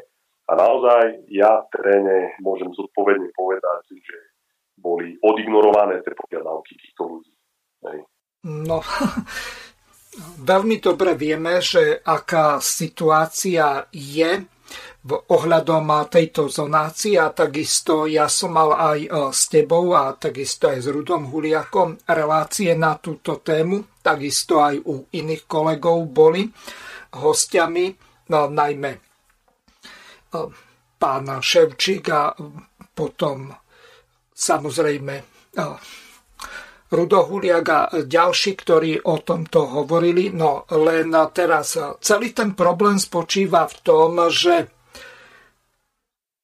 na jednej strane um, vyzeráte uh, nejako tak divne, uh, že podľa toho, čo si povedal, že budete v zonáciách pokračovať na uh, druhej strane, tí ľudia to veľmi ťažko budú chápať, že aká je vlastne situácia a že podstate nebol e, dodržaný ten legislatívny e, proces alebo skôr proces správneho konania, ak mám byť e, presnejší. Tak čo s týmto mienite robiť a akým spôsobom chcete urobiť tú nápravu v tejto veci? Vysvetlím to, lebo to je pravda, že ľudia to nechápu. Aj keď sme ešte nastúpili na ministerstvo, tak boli také tlaky, ne, že pozastaviť účinnosť zonácie a potom ja ešte neviem, čo všetko možné sa skloňovalo. A ja som tedy hovoril, že zonácia naopak, to spakujem ešte raz, sama o sebe není negatívnym procesom. A naopak aj tí ľudia sa dožadujú, aby tá zonácia bola, lebo taký definitívne povie, že ešte na tejto parcele máš bez zásah, ale tu nás si normálne rob, hospodár lesnícky, prírode, blízkeho hospodárovania lesu, tu môžeš robiť, tu si môžeš spať krávy, tu si môžeš spať ovce hore, tu môže byť aj lyžiarsky vlek a tu môžeš mať postavený hotel. A teraz, vieš, čo sa dneska deje tam, kde nie sú zonácie? Jak vypalujú týchto ľudí? Počuje, on má pozemky, ktoré normálne ty vieš e, hospodársky proste využívať, či už, na, e, či už z pohľadu lesníckého alebo polnohospodárskeho. A vieš, aké stanovisko ti dajú, napríklad keď ti padne kalamita, čo by malo byť automaticky, že to ide spracovávať. Oni ti povedia, že zakazujeme vám predbežne spracovávať predbežné opatrenie, pretože to môže byť náhodou v zonácii potom 4. alebo 5. stupeň bez zasahu, tak aby sme pre istotu predišli tomu, že sa to tu neviem, spracuje kalamita, tak pre istotu to radšej nechajme tak. Rozumieš, čiže to je taká neistota, hej, právna a bez tej zonácie. A to je to, že tá zonácia ti, ti to vlastne nadiktuje, ti povie, tento pozemok ide podľa takého systému, tento ide podľa takého. A tam ti potom žiadny úradník, a neži úradník, ani žiadna tá mimovládka tam nemôže vstupovať do toho, a oni potom uh, to napadajú a že tam sú hluchane a tam sú kamžiky a tam sú orly a tam, sú, tam je neviem čo. Hej, čiže, čiže dneska tie národné parky, úplne konkrétne prípady, to by som ti vyťahol, ja som aj na Facebooku niektorých uh, informoval, hej, dali predbežné opatrenie kalamita normálne v tretom stupni ochrany, sprístupnené cestami lesnými. Hej, čiže to není, tam, kde ideš, ja neviem, obrazne povedané, že na Gerlach proste ten úrad, ten úradník im dal negatívne stanovisko, že tu nemôžu spracovať. Radšej povedia, že im zaplatia za to a si zober, že tú platbu na ňu sa skladáme my všetci. Hej, to není, že, že nejaký okresný úrad. Chápeš, ja platím, ty platíš, každý jeden poslúchač, ktorý počúva, platí za to, že tam hníje dreve, e, drevo v lese. Hej? Čiže to je, to je úplný marazmus toto, čo sa deje. A preto my sme povedali, že zonácie je potrebné dokončiť, aby definitívne v tých národných parkoch každý jeden subjekt vedel, čo kde môže robiť, čo kde môže, neviem, stávať, kde, kde môže rúbať, kedy môže rúbať, e, ke, kedy má proste e, prihliadať na ochranu a hnedenie vtákov a tak ďalej. Čiže preto, preto my sme povedali a naozaj aj budeme na tom robiť, aby tie zonácie sa dokončili. Pretože zásadný rozdiel nie je tak totalistický, ako to Budaj spravil. Je, že oni nafúkovali územia, zväčšovali národné parky a zväčšovali bez zásah. Ja som povedal, že to je zbytočné. Hej? Že tam sa naozaj treba pozrieť na to, že čo je vzácne, jasno to treba chrániť, ale tam, kde máme ľudí, čo proste chcú robiť, ja osobne, ja ti to hovorím za seba teraz, akože za človeka, za občana, ja by som ich plne rešpektoval, by som povedal, chcete tu gardovať, dobre, aj keď ste v národnom parku, gazdujte proste za nejakých e, podmienok, hej, však dneska už e, holoruby, e, počkaj, to si málo kto trúfne. Sem tam sa, sem tam sa udejú nejaké také veci pofiderné, ale to si jednoducho dneska už hospodárovateľ nedovolí urobiť. Však to je proste tak pod hľadačíkom, tak pod do, dobrohľadom, Vieš dobre, že tak, kde sa vyrúbe nejaký strom, ktorý hneď máš ono videa, fotky, hneď máš udania, Čiže dneska to už není taký kamikaze systém, že by sa tu proste robilo, drancovalo. Ale proste vždy tu máme tých ekotáškov, čo tu budú proste tvrdiť niečo iné, že sa veci drancujú, že sa ničia. A proste my sa potom pozeráme na to, že tak, jak nám padli Tatry, hej, bola Petrová kalamita, potom to, čo vyschlo následne, čo Likoš zničil, tak to neviem, či nebolo 10 krát toľko proti tomu, čo spúkol vietor. A dneska sa toto vieš, deje. To je Národný park Nízke Tatry, napríklad to odumiera, Národný park Muránska planina, predpokladám, že aj slovenský rajting bude zasiahnutý, celé hore hronie, čierny bálok, ten, kto tam išiel, alebo kto tam náhodou pôjde z týchto ľudí, všimnite si, ako náfrak dostávajú tieto lesy.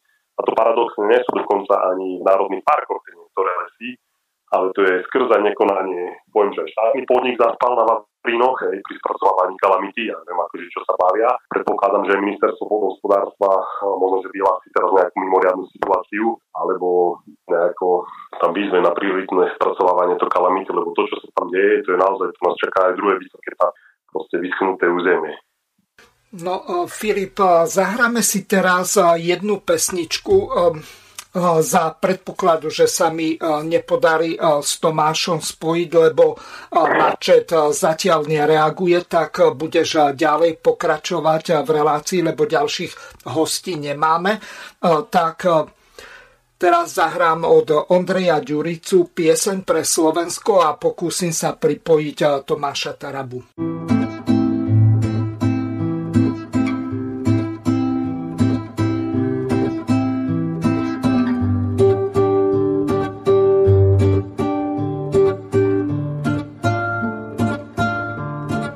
Zradená krajina zatvára oči, pravda je kúpená, poslušne mlčí.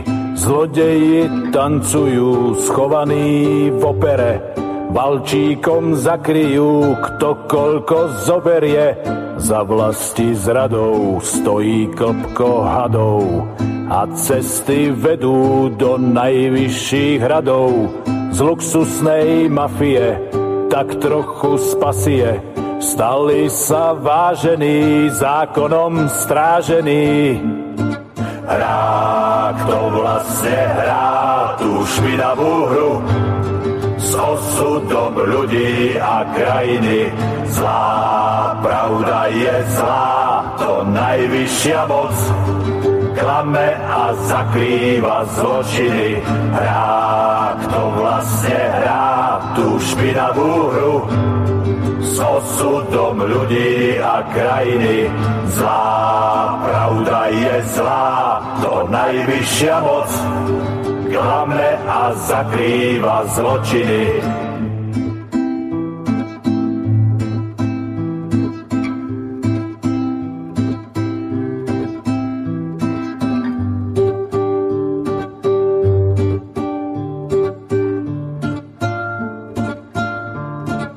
Lietajú odmeny, steny sú ozveny, to sa to pije a naplno žije. Na úkor národa, na účet krajiny, len čo nás predajú, vrhnú sa na iných. Chce sa mi plakať a chce sa mi strieľať. Mám záhradu plnú divokých zvierat, z nesmelých pánov vyrástli opice. Národ má zaplatiť výsledok rovnice. Hrá, kto vlastne hrá tú špinavú hru s osudom ľudí a krajiny.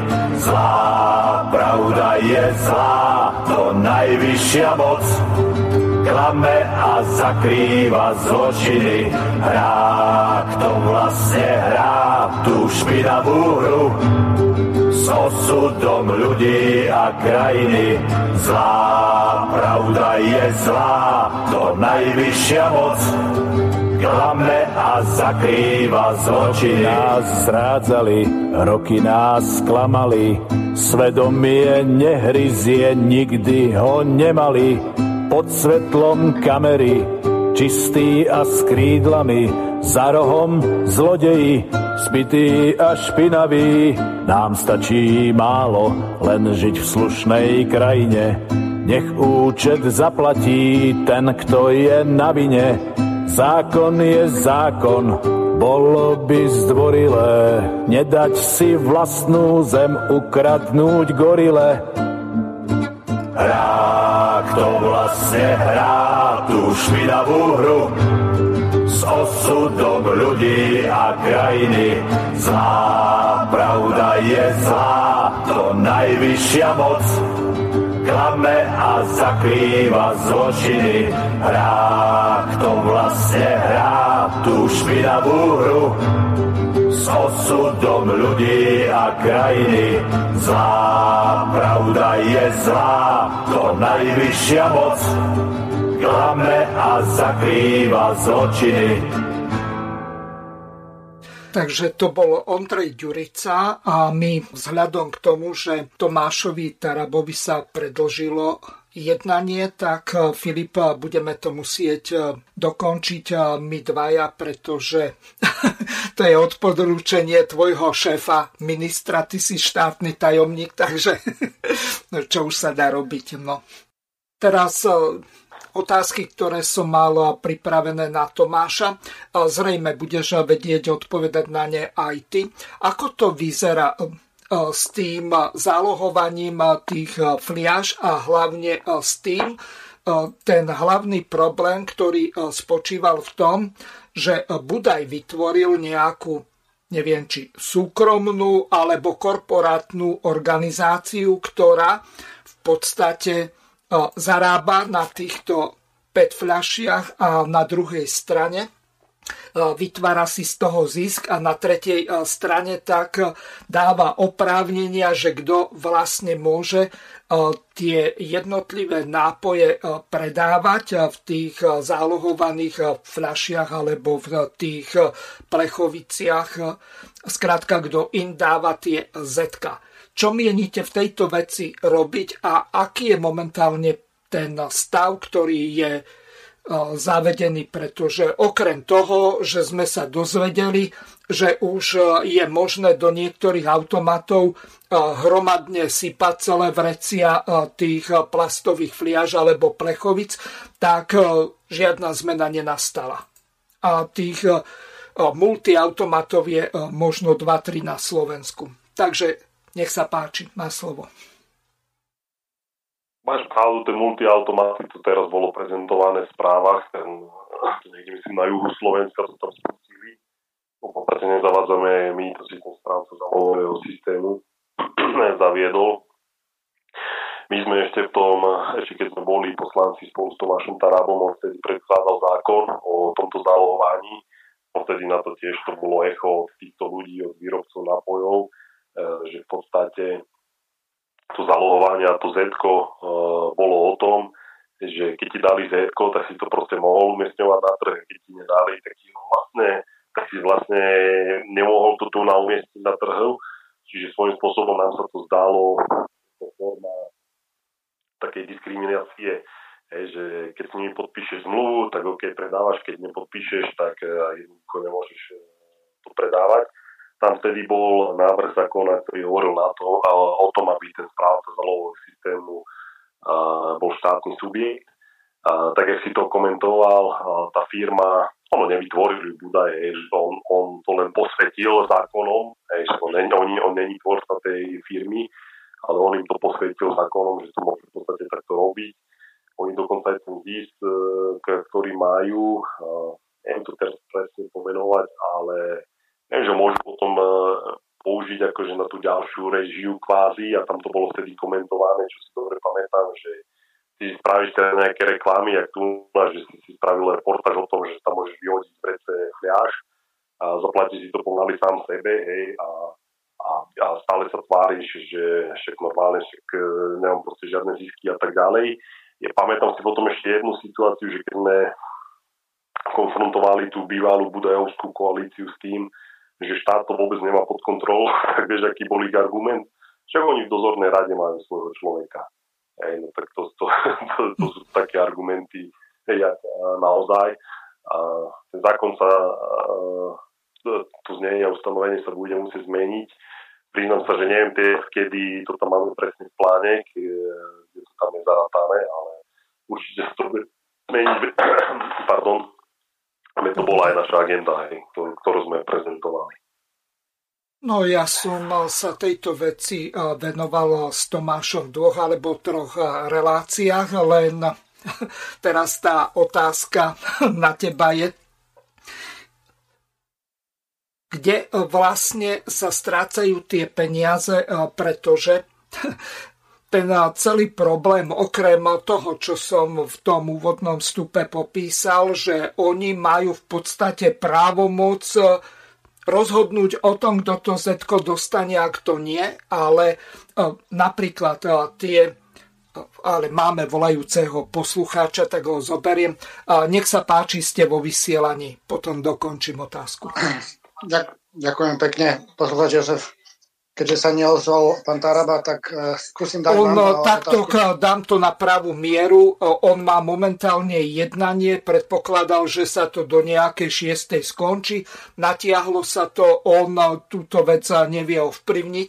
Ospravedňuje sa poslucháčom s tým, že Filip má dokončiť s nami reláciu. Takže nemáme tu ministra Dobre. štátneho tajomníka, tak si musíme vystačiť. Nech sa páči, chcem sa, opý- chcem, sa, chcem sa opýtať takú vec. To len náhodou som sa k tomu dostal asi pred rokom, keď vypukli nejaké aféry. A myslím, že to spadá pod vašu e, ministerskú kontrolu. Viete o tom, že na Slovensku existuje spoločnosť Javis, ktorá spaľuje tzv. radioaktívny odpad, ale nie v tom zmysle, že nejaké vypalené tyče, ale napríklad z rengenov alebo a tak ďalej. A dováža sa na Slovensko radioaktívny odpad, ktorý sa na Slovensku spaľuje. Viete o tom, pán Kufa? Alebo počuli ste o tom? No, um, takto Filip na začiatku vysvetli, čo je to vyraďovacia spoločnosť Javis a, a kto vlastne túto spoločnosť vlastní a potom môžeš odpovedať pánovi poslucháčovi ohľadom toho radioaktívneho odpadu, ktorý sa do, údajne dováža na Slovensko zo zahraničia a tu sa likviduje. Takže neviem si to až tak celkom presne okomentovať, ani toho vlastne, ani kto to má, ani kto za tým je. Jednak to, že sekcia odpadového hospodárstva spadá, teraz keď si dobre pamätám, v organizačnej štruktúre asi pod ministra, alebo pod, e, myslím, že pod ministra je odpadové hospodárstvo že samozrejme aj teraz, keď sa tu, tu rozpráva tak, e, zachytiť som to niečo zachytil. Deto je tam problém, myslím, že ešte pri fyzickom meste, ale dobre, však to, to je tiež nejaká iná vec. Akože my keď takéto podnety dostaneme, ja to všetko riešim a to nie je len v podstate z tohto súdka, že sa teraz bavíme o, o takýchto vážnych veciach, bez ohľadu na to, že kto mi podnet dá, či sa to týka odpadov, či sa to týka všeobecne agendy životného prostredia, každú jednu vec, e, túto ja si dávam preverovať. Čiže toto som si tiež dal, ale ja v podstate potom čakám na výstupy, pokým mi dajú, pokým mi spracujú tí naši referenti. A toto, pre, mňa je toto tiež podstate nová vec, toto čo Lukáš teraz prednesol. Nová v tom zmysle, že ja som to prvýkrát zachytil niekedy v decembri, hej, tento problém a s týmto, takže tiež si to momentálne ešte overujem, že ako to vlastne je to nie, všetko, nie, nie všetko, čo sa hovorí, je potom aj pravda, aj mnoho tých informácií e, tým, že sa to podáva človeka na, na človeka, tak býva potom skreslený.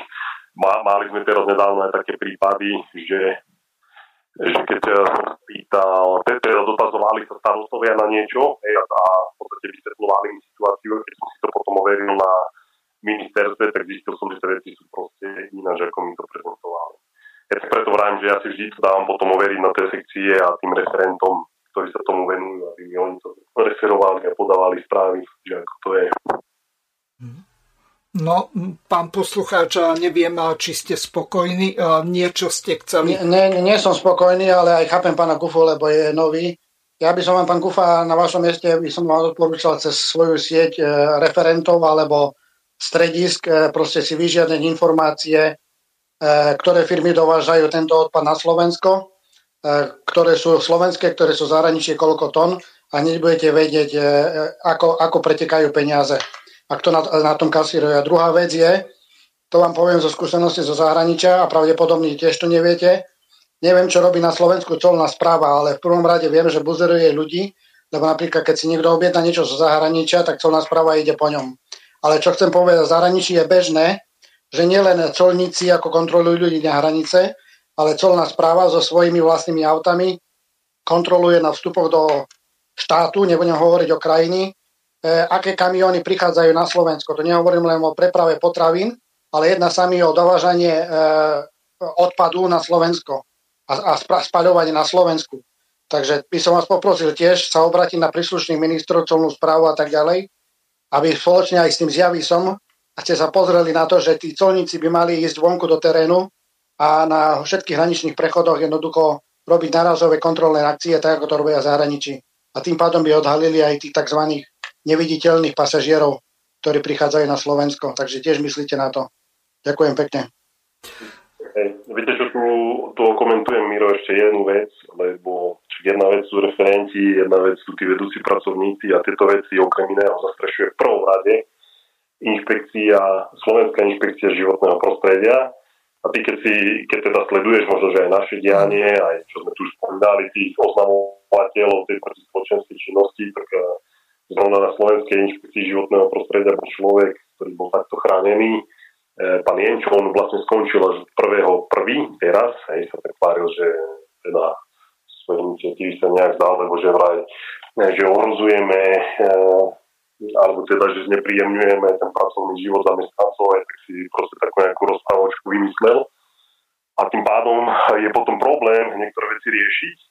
Taký ekvivalent ti poviem, to je presne to isté, jak s nami vypiekol ten generálny riaditeľ štátnej ochrany prírody, že my pokým sme zmenili riaditeľov, pokým sme menovali nového, tak on proste ďalších 17 ľudí do zasahového týmu. Hej, proste popodpisoval s nimi zmluvy a proste čo ja mám povedať, no proste bola to vec,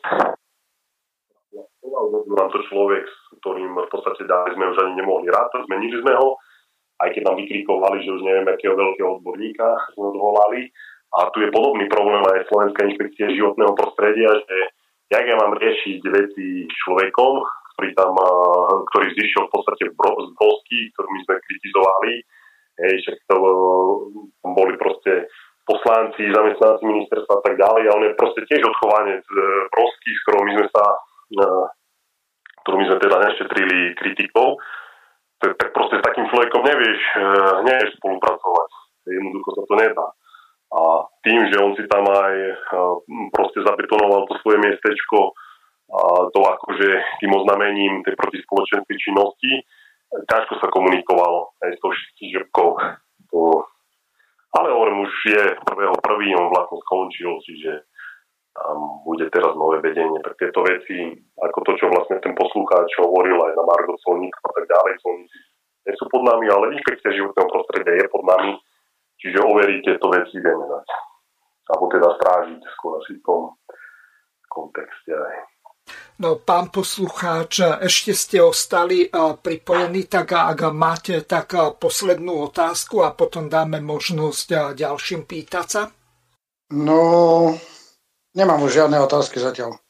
Dobre, nech sa ozvodnú. Máme Dobre. ďalšieho volajúceho, tak ho zoberiem. Nech sa páči, ste vo vysielaní. Áno, ešte ten pán hovorí predo mnou v prvom rade e, si e, stiahnite rádio, lebo vás to bude míliť. Môžete hovoriť. No, dobrý večer. Pozdravujem vás aj vášho hostia, pána Kufu. Ja mám takú, takú otázku, viete, tak ma napadlo, keď to človek sleduje a počúva pravidelne, keď sa hovorilo o tej zonácii a o výkupe pozemkov od e, súkromných majiteľov, akože to vykúpi štát, aby to proste ostalo tých zonáciách chránené, ale viete, mňa by, mňa by veľmi zaujímalo a možno aj niekoho iného, že kedy boli určité pozemky, od koho odkupované, možno, že aj za štátne peniaze, ale či boli vôbec prevedené na štát, alebo nie na, kto, na niektorých tých dohodárov okolo pána Budaja, pretože vedeli, že si budú môcť potom tie kompenzácie, viete, akože uplatňovať. Takže to je také dosť, by som povedala, zaujímavé, lebo potom všetko, čo sa dozvedáme, ako sa tam bašovalo, aký bordel tam našiel nový pán minister, tak si myslím, že od bývalého ministra Budaja je všetko možné. A keďže mal okolo seba toľko takých ľudí, tých dohodárov, čo, čo vám z toho vlasy duskom stávajú. Takže by som sa ani nečudovala, keby také veci sa boli tam udiali. Takže by to bolo potrebné, by si myslím, skontrolovať. No, takže ja len toľko a ďakujem vám. Ja tiež ďakujem. Tak aká je vlastne momentálne situácia ohľadom toho, čo hovorila pani poslucháčka? Je to veľmi správny postreh a teraz poviem takú vec, že už to ani neberiem ako podnet, aj na rozdiel od toho poslucháča predo mnou, lebo to je jedna z vecí, na ktorú sme boli pozornení skôr a v tejto veci už konáme. Ja som dal takisto, ako som pred chvíľou hovoril, uh, referentom mojim, hej, títo, títo patria podľa mňa, aj tento pozemkov chránené územie patria podľa mňa. Dal som im spracovať tieto veci, uh, stále na tom ešte robia. Uh, bolo to dosť uh, pomerne veľké množstvo, myslím nejakých 2,5 tisíc hektára pozemkov tam išlo v tom kole. Iba teraz, čo sa bavíme o tomto výkupe, čo sa týka minulosti, že kto ako kúpil pozemky, či to bolo prevedené na štát. Štát v nejakej minimálnej miere pozemky vykupoval, väčšinou neboli finančné prostriedky, čiže a keď si to možno aj ľudia nejak medzi sebou prevádzali vlastníctvo. A tiež mám vedomosť o tom, alebo počul som o tom, že boli takí nejakí špekulanti, či už dopredu poskupovali pozemky, aj dokonca v tých bezzasahových stupňoch. No mi, na čo by si si kupoval pozemky bez zasahu, na čo by si to bolo, s tou víziou, že štát im to teraz zamení za nejaké výhodnejšie pozemky. Možno, že sa tak aj udeje, ťažko povedať, hej, však uh, jednoducho, keď sa to dovolilo uh, proste nadobudnuté tieto vlastníctva štát, keď bude mať záujem to vysporiadávať, tak možno, že dojde aj k, k zámenám pozemkov, aby sa to vysporiadalo. Ale nás zaujíma najviac tento posledný, táto posledná etapa a hlavne peniaze z plánu obnovy, Eh, ktoré boli vyčlenené. Lebo je tam také podozrenie, ako pani poslucháčka spomenula, že títo ľudia okolo Budaja kadejakí mohli mať to echo proste oveľa skôr. A možno, že mohli nadobudnúť nejak pozemky, alebo minimálne sa s niekým spojiť a práve cez uh, tieto výkupy možno nejak takto pofiderne si to ponastavovať, že uh, rýchlo zarobia na týchto pozemkoch. Čiže áno, túto informáciu ja už som mal skôr a a robíme na ne a tej, ten výstup bude teraz v priebehu januára. Budem aj o tom informovať. Možno, že je taká, ja som povedať, že chyba, ale ja som povedal, že nedá sa všetko verejne komentovať, na čom robíme, lebo není dobre vždy všetko prezradiť dopredu a upozorniť. Filip, máme ďalšieho volajúceho poslucháča. Nech sa páči, môžete hovoriť, ste vo vysielaní. Telefonuje Tony, já jsem z Jižního Slovenska a chtěl bych se opýtat ohledně břehu Dunaje. Teď jsem poslední dobou zas, jako zaslechl, že bude, bude to chtěl vyhlásit jako nějakou rezervaci. Teďka ne, tak jak to vypadá? Ano? No Filip, nech sa páči, môžeš pánovi poslucháčovi vysvetliť, ako to vyzerá s tými zonáciami okolo brehov Dunaja, pokiaľ som pochopil správne otázku. A, takto, zonácia, veľa ľudí hovorí zonácia. Zonácia je len proces. Chránené územie sa volá Národný park a v rámci Národného parku sa potom robia tie zonácie, že sa vyčlenujú zóny. A tu nás chceli vyhlásiť 10. Národný park. To znamená Dunaj od, e, od Petržálky až dole po Komárno jednak sú tam lesné porasty, jednak je to polospodárska pôda, jednak sú to vodné plochy. Uh, mali to dvojito poistené. Prišiel poslanecký návrh uh, do pléna.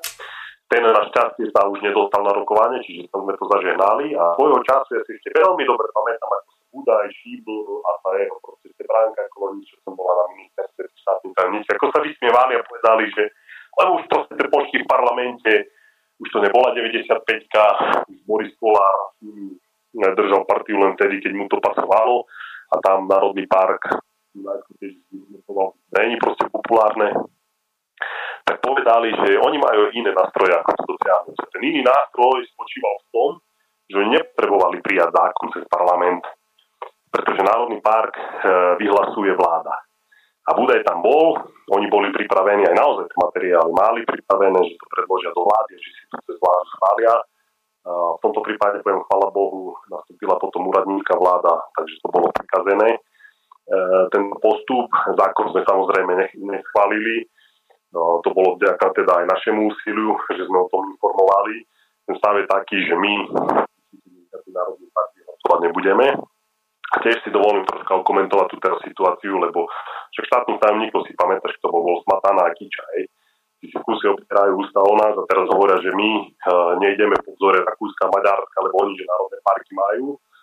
Pravda, že Rakúšania majú národný park, Dunaja, a Maďari nemajú.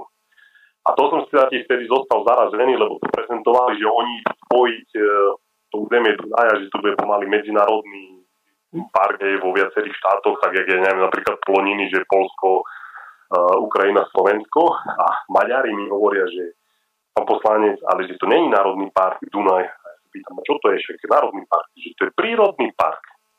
A mi hovorí, že ak to je možné, že tam je taká finta, lebo po anglicky národný sa povie national, nacionál, a ten prírodný sa píše na že nature. A oni to tak náskval mixujú, to je tak, jak sú štatistikou pri medveďoch, tak tuto oni si tak zamieňajú, hej, že to je národný park, národný park.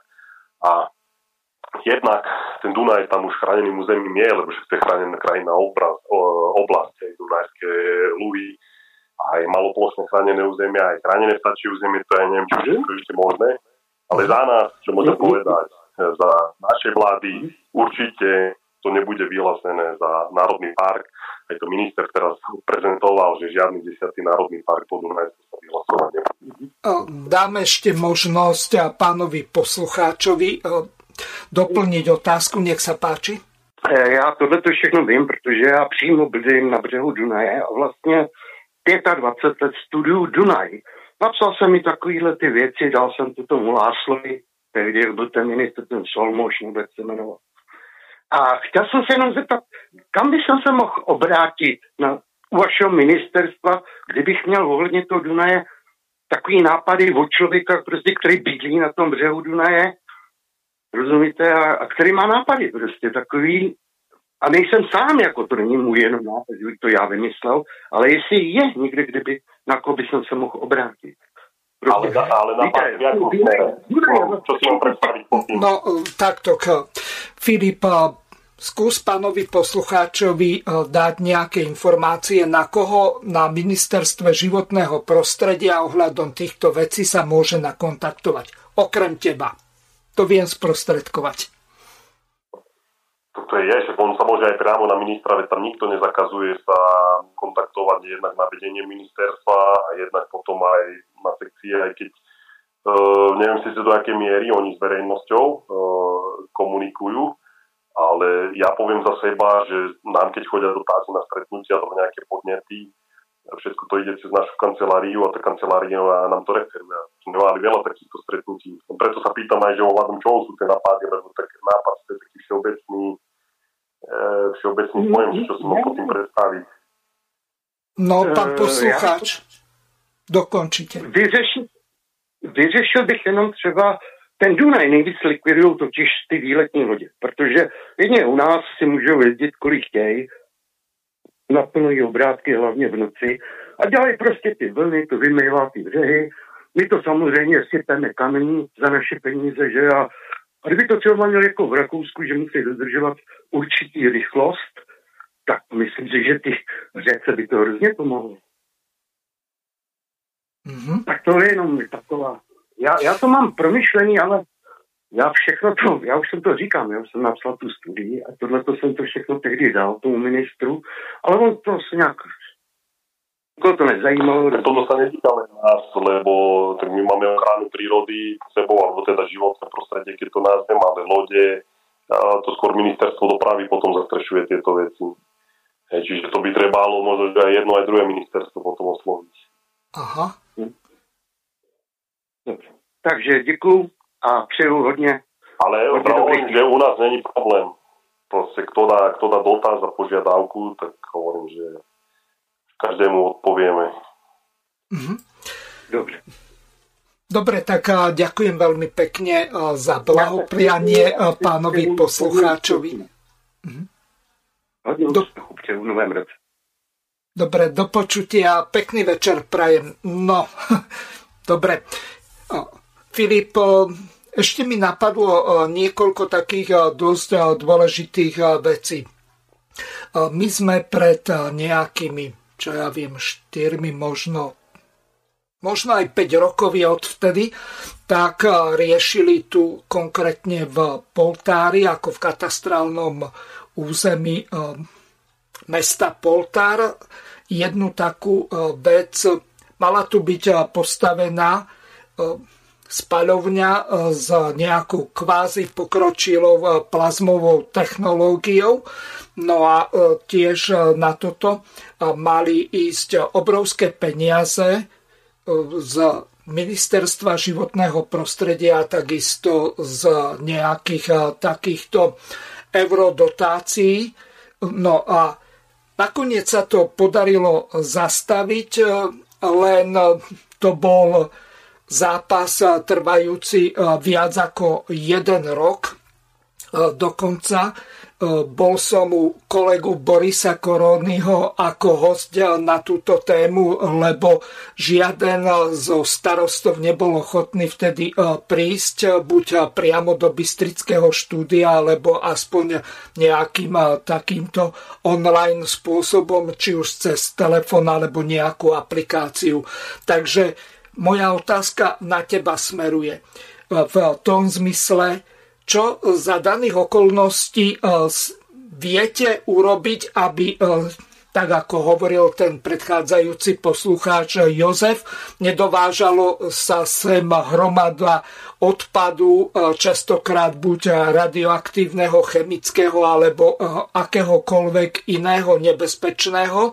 A aby sa to na území Slovenska nespaľovalo, pretože Schengen robí divy a v podstate nikto nekontroluje tie hranice vo vnútri šengenského priestoru, takže e, tu si môže niekto urobiť smetiskové spaľovacie Eldorado a e, ten odpad, za ktorý by v domovskej krajine, či už Maďarsku, Rakúsku alebo dokonca v Nemecku museli platiť e, ťažké e, milióny, tak na Slovensku to zlikvidujú raz, dva, tri.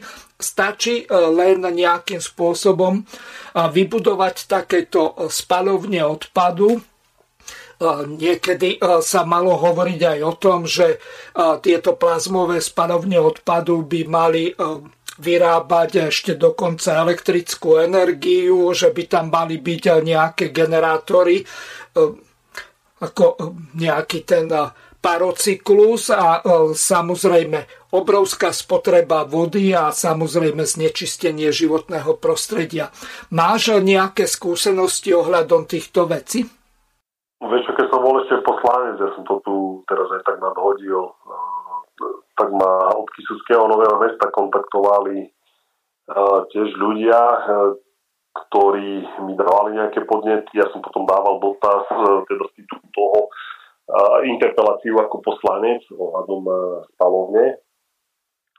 Ono, ja to rozdelím možno, že tak na dve časti, lebo že chodím po Európe, vidím aj, kde to funguje, kde aj majú spalovne, neviem teraz, že nebezpečného odpadu, ale komunálneho odpadu.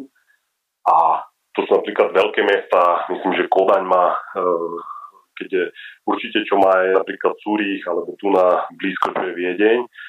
A napriek tomu, že sú, aj Bratislava má na spalovne, keď sme pri tom, ale uh, tieto veľké mesta, že to tam proste funguje, dokonca Švajčiari, ktorí sú v mnohom dávaní za vzor, tak e, tam napríklad nejaké triedenie odpadov akože je, ale v podstate v dosť minimálnej miere, že tam je to úplne dobrovoľné, že sú niekde od Curychu sa bavím konkrétne, lebo tam som sa špeciálne na to pýtal, keď som tam bol. Tak proste majú tam nejaké tie zberné nádoby, kde môžeš prizhodiť sklo, plasty, e, neviem či kovy, ale v podstate všetko, všetko ten zmes toho odpadu v podstate vyjadzujú do kontajnerov, a všetko sa to páli. Hej, a tak si povedal, že uh, tá spalovňa potom generuje elektrickú energiu a teplo. Čiže dá sa to využívať a Švajčiarsko je čistá krajina, to si myslím, že to nemôže spochybniť. Cúrich ako mesto tiež je akože veľmi zelené mesto, aj, aj čisté mesto a tak ďalej. Čiže nedá sa tak zase zo všeobecniť a teraz povedať si, že spalovňa uh, je, ne, neviem, že ju treba vnímať nejako vyslovene negatívne, aj keď na nás to určite e, evokuje skôr tú negatívnu emóciu. A poviem aj sám za seba, aj pokým som naozaj nevidel v Európe tieto veci, čo fungujú, jak fungujú, tak naozaj, ja som to tiež e, predtým vnímal skôr tak negatívne, že dobre, že teraz tam tu bude niekto páliť veci, že nám tu bude púšťať tým, všetko tu bude smrdieť, zamorovať ovzdušie, a tie tuhé častice nám tu budú poletovať. Ale potom, hej, keď, keď sa na to pozrieš bližšie, tak zistíš, že technológie sú už tak ďaleko, že v podstate do vzdušia uh, ti to ide toľko filtrov, že ti to tie škodliviny tie látky v podstate všetky chytá v tom procese. Čiže a, a ďalšia vec, to, to sme pozerali na to, lebo my tu skladkujeme, všetko tu sypeme na kopy, v úvodzovkách všetko, ne, nie za všetko, lebo však niečo sú triedi a máme spalovne, máme cementárne, ale však mnoho tých skládok máme ešte, že sa to sype na kopu a toto, toto zrovna riešenie není a tam nám paradoxne čelíme tiež infringementu, o ktorom sa si tu nerozprávalo, aj keď bol na pretrase, sa ešte zákon, tam bola snaha prijať ho v závere volebného obdobia, to už potom neprešlo. Ale tam reálne pokuty nám hrozia za to, že skládky zatvárame. A my keď chceme reálne niečo robiť s tým odpadom, nejak ho zhodnotiť, uh, triedenie je možné do určitej miery, spalovne, ja to hovorím, aj minister to hovoril, že bude potrebné vybudovať nejaké dobudovať, lebo uh, myslím, že Bratislava Košice teraz ešte tretia, tretia spalovňa, kde je. Potom máš cementárne, ale to Slovensko není nejako uh, ešte pokryté. Tam tiež logiku by ti malo dávať to, že uh, ja keď produkujem odpad niekde v parku, tak nenaložím teraz auto nebudem to viesť do Bratislavy. A to je presne tá istá hlúposť, jak tu bolo vlastne spomenuté, že niekto tam tu spali, z Talianska vozí odpad, že, že tu sa spaluje neviem, či to bol zdravotnícky, či, či, či čo to bolo, tiež to myslím, že nejaký nebezpečný druh pádu, čo tu bolo. No, takto tu vystáva ďalší problém my nemáme dimenzované cesty na 35, 40, 45 tonové kamiony, pretože, a to už ani nehovorím o katastrofálnom stave mostov, no tak Napríklad my sme riešili taký problém, že ak napríklad cez našu obec budú prechádzať tie kamiony, ktoré budú mať povedzme s návesmi 40 tón a viac, tak eh, môže sa dostať do pohybu nejaký kopec a samozrejme dôjsť k erózii pôdy k zosuvom a k ďalším, pretože e, to sa deje. A dokonca hrozilo, že e, bude e, kvôli týmto otrasom a samozrejme ťažkým kamionom, ktoré by prechádzali, tak poškodený napríklad kostole Vanielicky, tak hlavne kvôli tomu sa ľudia búrili, pretože na cesty nie sú peniaze, nejaký asfaltový koberec alebo rozšírenie alebo nejaké zvodidla, tak to je sen noci svetojanskej. Čiže tu sa len plátajú nejaké tie výtlky a tak ďalej a pritom, ak by sa vybudovala takáto spaľovňa, tak nastáva zásadný problém. Pokles hodnoty nehnuteľnosti z toho dôvodu, že dostanú sa do nejakej e, oblasti, e, ktorá môže byť e, zamorená. Darmo ty ľuďom nevysvetlíš, že sú také onaké kvalitné filtre a všetko ostatné s týmto súvisiace, lenže ten dopad napríklad kvôli spadovni, e, zníženie ceny nehnuteľnosti, poškodenie e, cestnej infraštruktúry, najmä mostov a ďalších vecí. E, či nad niečím takýmto vy vôbec uvažujete pri povolovaní, lebo tuto napríklad neprešlo cez to pripomienkovacie konanie a cez tú tzv. EU, čiže dopadovú štúdiu. Nech sa páči. Takže samozrejme, že bereme tieto veci do úvahy a to je, ty si povedal, a ja som to povedal, znova to zopakujem, že tie spalovne u nás jednoducho budú vnímané negatívne. To je jedno, že či budeme o nich rozprávať my, či o nich rozprával pred nami niekto, či po nás e, bude niekto tých stavov rozprávať. Jednoducho vždy tam bude tá, tá v podstate ten negatívny vnem. E, keď by sa aj málo spustiť nejaké povolovacie konanie alebo to posudzovanie vplyvov na životné prostredie, ja som si plne vedomý toho, že tam určite vzniknú petície a odpor občanov, Čiže ja toto realisticky naozaj vnímam, to, čo si všetko komentoval. Čo sa týka ciest, eh, akože dobre, tak eh, tá prípustná hmotnosť jazdnej súpravy je 40 tón, čiže v podstate mali by byť dimenzované. Čo sa týka toho stavu katastrofálneho, teraz ten posledný rok sa to troška pohlo, hej, keď, bolo, keď boli tie VUC voľby, tak tie budky sa dosť pustili do tých oprav a tak ďalej, že bolo vidno, aj teraz ešte pokračujú nejaké veci, nejaká oprava mostov. Tie cesty to je pravda, že sú v žalostnom stave, ale e, to v podstate neznamená, že, neviem, že tu teraz nebudeme voziť odpad, hej, že, že sa to e, robíš okrem odpadu, dobre, odpad je len jeden segment, ktorý sa preváža, ale podstate kamióny a to množstvo dennodenne brázdi aj tie cesty. Ja viem, že skôr si narážal na to asi, že keď sa to z tých obcí, je, e, keby sa to z tých obcí malo zvážať aj po tých cestách e, druhej, tretej triedy, že tam to bol trocha kameň úrazu. Áno, upozorňujú na to aj starostovia. Aj to, čo, čo som aj hovoril, že keď to má nejakú efektivitu, keď sa uzavnú tie skladky, tak nedáva potom veľkú logiku, aj toľko kritizované, ja neviem, uhlíkovú stopu a tak ďalej, že budeš potom opať voziť len 200 km niektorú svetovú stranu a potom 200 km sa tým autom budeš vraciať nazad. Čiže tam bude treba myslieť aj na, na nejakú racionalizáciu toho. Len on, že tvrdí tak, že ten, že na 100% odpad my netriedíme. Nevieme ho vytrieť. A teda keby sme ho vedeli, tak podľa by to bolo zase len neefektívne a keby si občanovi povedal, že dobre, si to na 100% vytriedím aj, aj neviem čo tak ďalej, ale budeš platiť e, ne 30 eur, ale 1300 eur, hej, tak by ťa každý poslal do všetkých krajín, hej, že takú odpadovú politiku si nechaj pre seba. A ja čo som mal možnosť e, teraz vidieť nejaké prezentácie, čo prezentovali spracovávanie, alebo teda nespracovávanie, zhodnocovanie odpadov, tak proste každý ti tam väčšinou povie, že si to nevie na seba zarobiť. Hej. Máme uh, ďalšieho volajúceho, tak uh, nech sa páči, ste vo vysielaní. Môžete hovoriť. Áno, uh, volám znovu, lebo ste mi nahrali na smeč s tými mostami poškodenými. Viete, ja vám tak poviem. Ja som od roku 1972 až do roku 1982 robila na železničnej stanici Banskej Bystrici.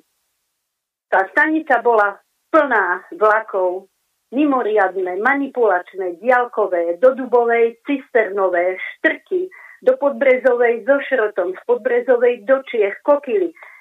Dneska máte, to sú vlaky, kamiony, to sú vlaky na cestách a, a to, že oni chcú Green Deal a, a zelenú, e, viete, planétu, to, je, to proste hovoria proti sebe. Pretože ten jeden nákladný vlak mal aj 500 metrov, cez 1300 tón a odviezol do najbližšej stanice, tam vagón odopol, tam prišli autá na rozvoz, do vzdialenosti možno 5, 10, 15 kilometrov sa rozvážal tovar. Ďalej nie. Dneska to máme tie kamiony na cestách. Vidíte, čo sa dialo aj teraz na tej ukrajinskej hranici. 22 kilometrov odstavené kamiony. Však to je ani neekologické, ani neekonomické. Si zoberte, keď zo Španielska jeden kamión vezie ovocie cez toľko štátov, toľké kilometre, koľko spáli tomu, tej nafty, no to proste, viete, bolo by treba ozaj podporiť ako v iných krajinách sa teraz často spomína, že idú do popredia železnice. Však sa niekedy v dávnosti vybudovali, fungovali a sú ekologické aj ekonomické, sú aj na elektriku, nie sú len na naftu, jedine tam, kde sa nedá urobiť elektrika. Takže ja, ja za seba poviem len toľko, že ozaj treba podporiť tú železnicu, aby sa odbremenili tie cesty. No lenže zase viete, je to o tom, že kto vyrába tie kamióny? No my asi nie. Čiže niekto si zase potrebuje na náš úkor nahnať ekonomicky, aj pracovné miesta, aj peniaze do štátneho rozpočtu a my len budeme len platiť a je, viete, je to taký začarovaný kruh, ale ja som rozhodne za budovanie tých železníc, aby fungovali v lepšom stave, ako momentálne sú, pretože sú ozaj ekologické. A ďakujem vám. Ďakujem veľmi pekne pani poslucháčke. Mám tu pripravenú jednu zvukovú ukážku. Je to na 3 a na 2,5 minúty, tak to prehrám, pretože moja posledná otázka bude, čo s tými schválenými alebo odsúhlasenými zrušením spalovacích motorov od roku 2030. To je změna klimatu. Myslím, že otázka, kterou položila tato mladá dáma, je velmi platná. Mladí lidé jsou v skutku inteligentní, ale zajímá mě, zda jim jsou poskytnuty všechny fakta týkající se této problematiky. Když jsem se zeptal, O můj bože, Počkej chvilku, Alice. Většinu večera si mluvila ty. Když jsem, když jsem se zeptal Tani Plibersekové, zástupkyně předsedy Labour Party a potenciální místo předsedkyně vlády, jestli je oxid uhličitý hlavním problémem ve vztahu ke klimatickým změnám, Řekla, že ano. Následně jsem se zeptal, jaké procento atmosféry tvoří oxid uhličitý. Je za změnu klimatu zodpovědný oxid uhličitý? Ano, znečištění oxidem uhličitým je hlavním přispěvatelem. Dobře. Mohu se tedy zeptat, a není to žádná léčka, jaké procento zemského vzduchu tvoří oxid uhličitý? Aha, to nevím. A já jsem řekl, počkej, nevíš, jaké procento atmosféry tvoří oxid uhličitý. A přesto tuto skutečnost si připravena obrátit ekonomiku vzhůru nohama? Alice, kolik to je? Výsledek průzkumu Alice, jaký je podíl oxidu uhličitého v atmosféře? na otázku odpovídá Scott Morrison, který prohlásil, že věří v klimatické změny. Alice, kolik toho je? Chce s tím něco dělat. Alice, jak velký je problém s oxidem uhličitý? Kolik toho je v atmosféře? Výsledky průzkumu Kolik oxidu uhličitého je v atmosféře? nejsem vědec, příliš mnoho, nevím. No, počkej, pokud o tom chceš argumentovat, měla bys to vědět. Je to čtyři setiny procenta. A z těchto čtyř setin procenta vytvářejí lidé na celém světě 3 procenta. A z těchto 3 procent Austrálie vytváří 1,3 procenta. Ale pokud oxid uhličitý tvoří 4 setiny procenta atmosféry a lidé jsou zodpovědní za 3 procenta z těchto 4 setin procenta a Austrálie je zodpovědná za 1,3 procenta z těchto 3 procent, z těchto 4 setin procenta, to je, jako byste řekli, že na mostě je zrnko cukru. Vyčistěte most, je špinavý.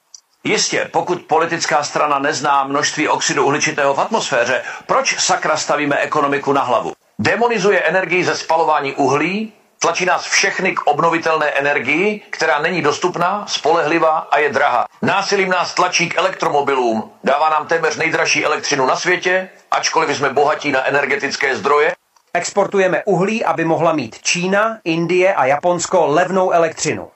A my tu sedíme, žereme tento ideologický odpad, vystavujeme průmysl a naše práce riziku a likvidujeme ekonomiku. No, takže moja otázka po tomto vysvetlení, a, že a, s tým a, zrnkom toho cukru na tom moste ideme si zlikvidovať automobilový priemysel a bude tu nejaká detroitizácia Slovenska, alebo sa to idiotské rozhodnutie toho štátneho tajomníka, ktorý a, zastupoval Budaja, ktorý a, nešiel na, do Európskej únie, lebo on osobne bol viazaný s tým, že má hlasovať a, za záchranu automobilového priemyslu a samozrejme proti tomu, aby sa od roku 2030 zrušili spalovacie motory. Čo idete s tým robiť?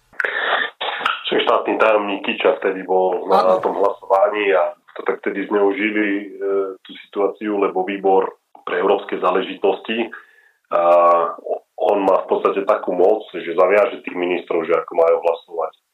A na výbore bol vtedy Budaj a, a hlasovanie pos- poslal štátneho tajomníka, potom sa on nič neporušil, že, že žiadne tieto, lebo však on pritom nebol. Bez ohľadu na to zase ten eh, hlas eh, Slovenska, dobre, že to bol len jeden hlas, čiže ten zrovna tam aj tak nebol rozhodujúci, ale ja ti poviem, že príde vytrezvenie vieš, z týchto, eh, z týchto megalománskych eh, napadov aj tieto klimatické ciele, čo sú. My konec koncov Slovenská republika sme na tom ako jedna z najlepších krajín, čo sa týka týchto klimatických cieľov. Aj toto, keď sa používa ten pojem Fit for 55, alebo takýto, keď nejakí posluchači zachytia, tak to je vlastne, že, že sa chcú dostať na úroveň produkcie z 90. rokov, čo sa týka CO2.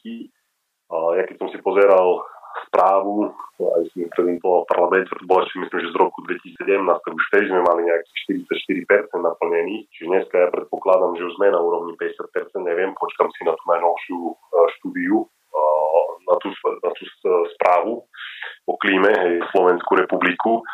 My sa nemáme v podstate e, kam ponáhľať, čo obmedzovať, lebo naozaj v tomto smere my sme lídrami, nielenže európskymi, ale dovolím si tvrdiť, že celosvetovými naozaj patríme medzi jednu z najzelenejších eh, krajín sveta. Energiu produkujeme z jadrových elektrární, z vodných elektrární, niečo solár a uh, už málo množstve nejaké tepelné. Postavilo sa, to si nie, nie, nie také extra populárne, ale ťažba hnedého úlia vlastne v decembri bolo také symbolické. Aj nás tam pozvali na vyťaženie poslednej tóny hnedého úlia. Tie uholné báne sa zavreli. Čiže my za Slovensko môžeme povedať naozaj, že sme zelená krajina. Čo sa týka toho európskeho pohľadu, však tam budeme mať takýchto zelených ekošášov, kadejakých, čo nás zastupujú, v podstate takým smerom sa budeme aj uberať. Toto je aj výzva pre poslucháčov, aby si veľmi dobre zvážili, keď budú teraz aj eurovoľby, lebo však aj od toho veľa závisí, že kto nás zastupuje aj v Európarlamente, nielen teda na Európskej komisii, aby si veľmi dobre zvažili, že komu ten svoj hlas uh, odozdajú teraz a majú možnosť vidieť, kto sa k čomu hlási, kto sa k tomu hlási aj tu na, na pôde domáceho parlamentu, progresívne Slovensko sa teda prejavuje. Hej, tam máme štyroch zastupcov uh, v Európskom parlamente. Oni presne všetky tieto uh, zelené nuancy presadzujú a chcú presadzovať nezmysly, hej, nezmysly doma, aj v zahraničí to tak prezentujú. Takže to je taká výzva aj pre poslucháčov, aby nevolili, to doslova výzvem, aby nevolili také nejaké progresívne a liberálne strany, čo sa hlásia e, k takýmto veciam a cieľom nezmyselným ktorý v konečnom dôsledku bude znamenať len to, že Európa e, sa rúti tak akurát do zahuby. Ale poviem ti také malé svetelko nádeje, ktoré som zachytil, lebo bol som teraz na konferencii v Košiciach, na Technickej univerzite, eh, kde bola jedna prezentácia, to boli proste kritické a strategické suroviny. A vidím proste, že aj Európska únia mení retoriku, mení tieto a bude musieť aj meniť do budúcna, lebo idú teraz urobiť to, že každá krajina bude musieť v podstate zmapovať nejaké svoje zdroje, čo má teda, aké, aké prvky vie ťažiť, aké prvky má k dispozícii. A ja som im tam vtedy nadhodil takú otázku, lebo som povedal, že dobre, ale že my tu máme z minulosti vaše predpisy z Európskej únie, ktoré nás v podstate obmedzujú, čo je len robiť vôbec monitoring a spraviť nejaký prieskum. Že či ste na to mysleli, že sme takto obmedzení, vtedy mi povedal, že áno, že toto bude doslova, že vyšší záujem, hej, ktorý v podstate postaví do popredia takéto predpisy. A ja to tak vnímam, že že naozaj je to taká nezmyselná politika tej Európskej únie sa bude musieť zmeniť. Filip, bohužiaľ čas dnešnej našej relácie sa naplnil, tak veľmi pekne ti ďakujem a teším sa na ďalšie relácie. Politické rozhovory s Tomášom Tarabom, Jurajom Moravčíkom, Filipom Kufom a ďalšími. Takže ešte raz veľmi pekne ďakujem a prajem príjemné počúvanie. Do počutia. Táto relácia vznikla za podpory dobrovoľných príspevkov našich poslucháčov. Ty, ty sa k ním môžeš pridať. Viac informácií nájdeš na www.slobodnyvysielac.sk Ďakujeme.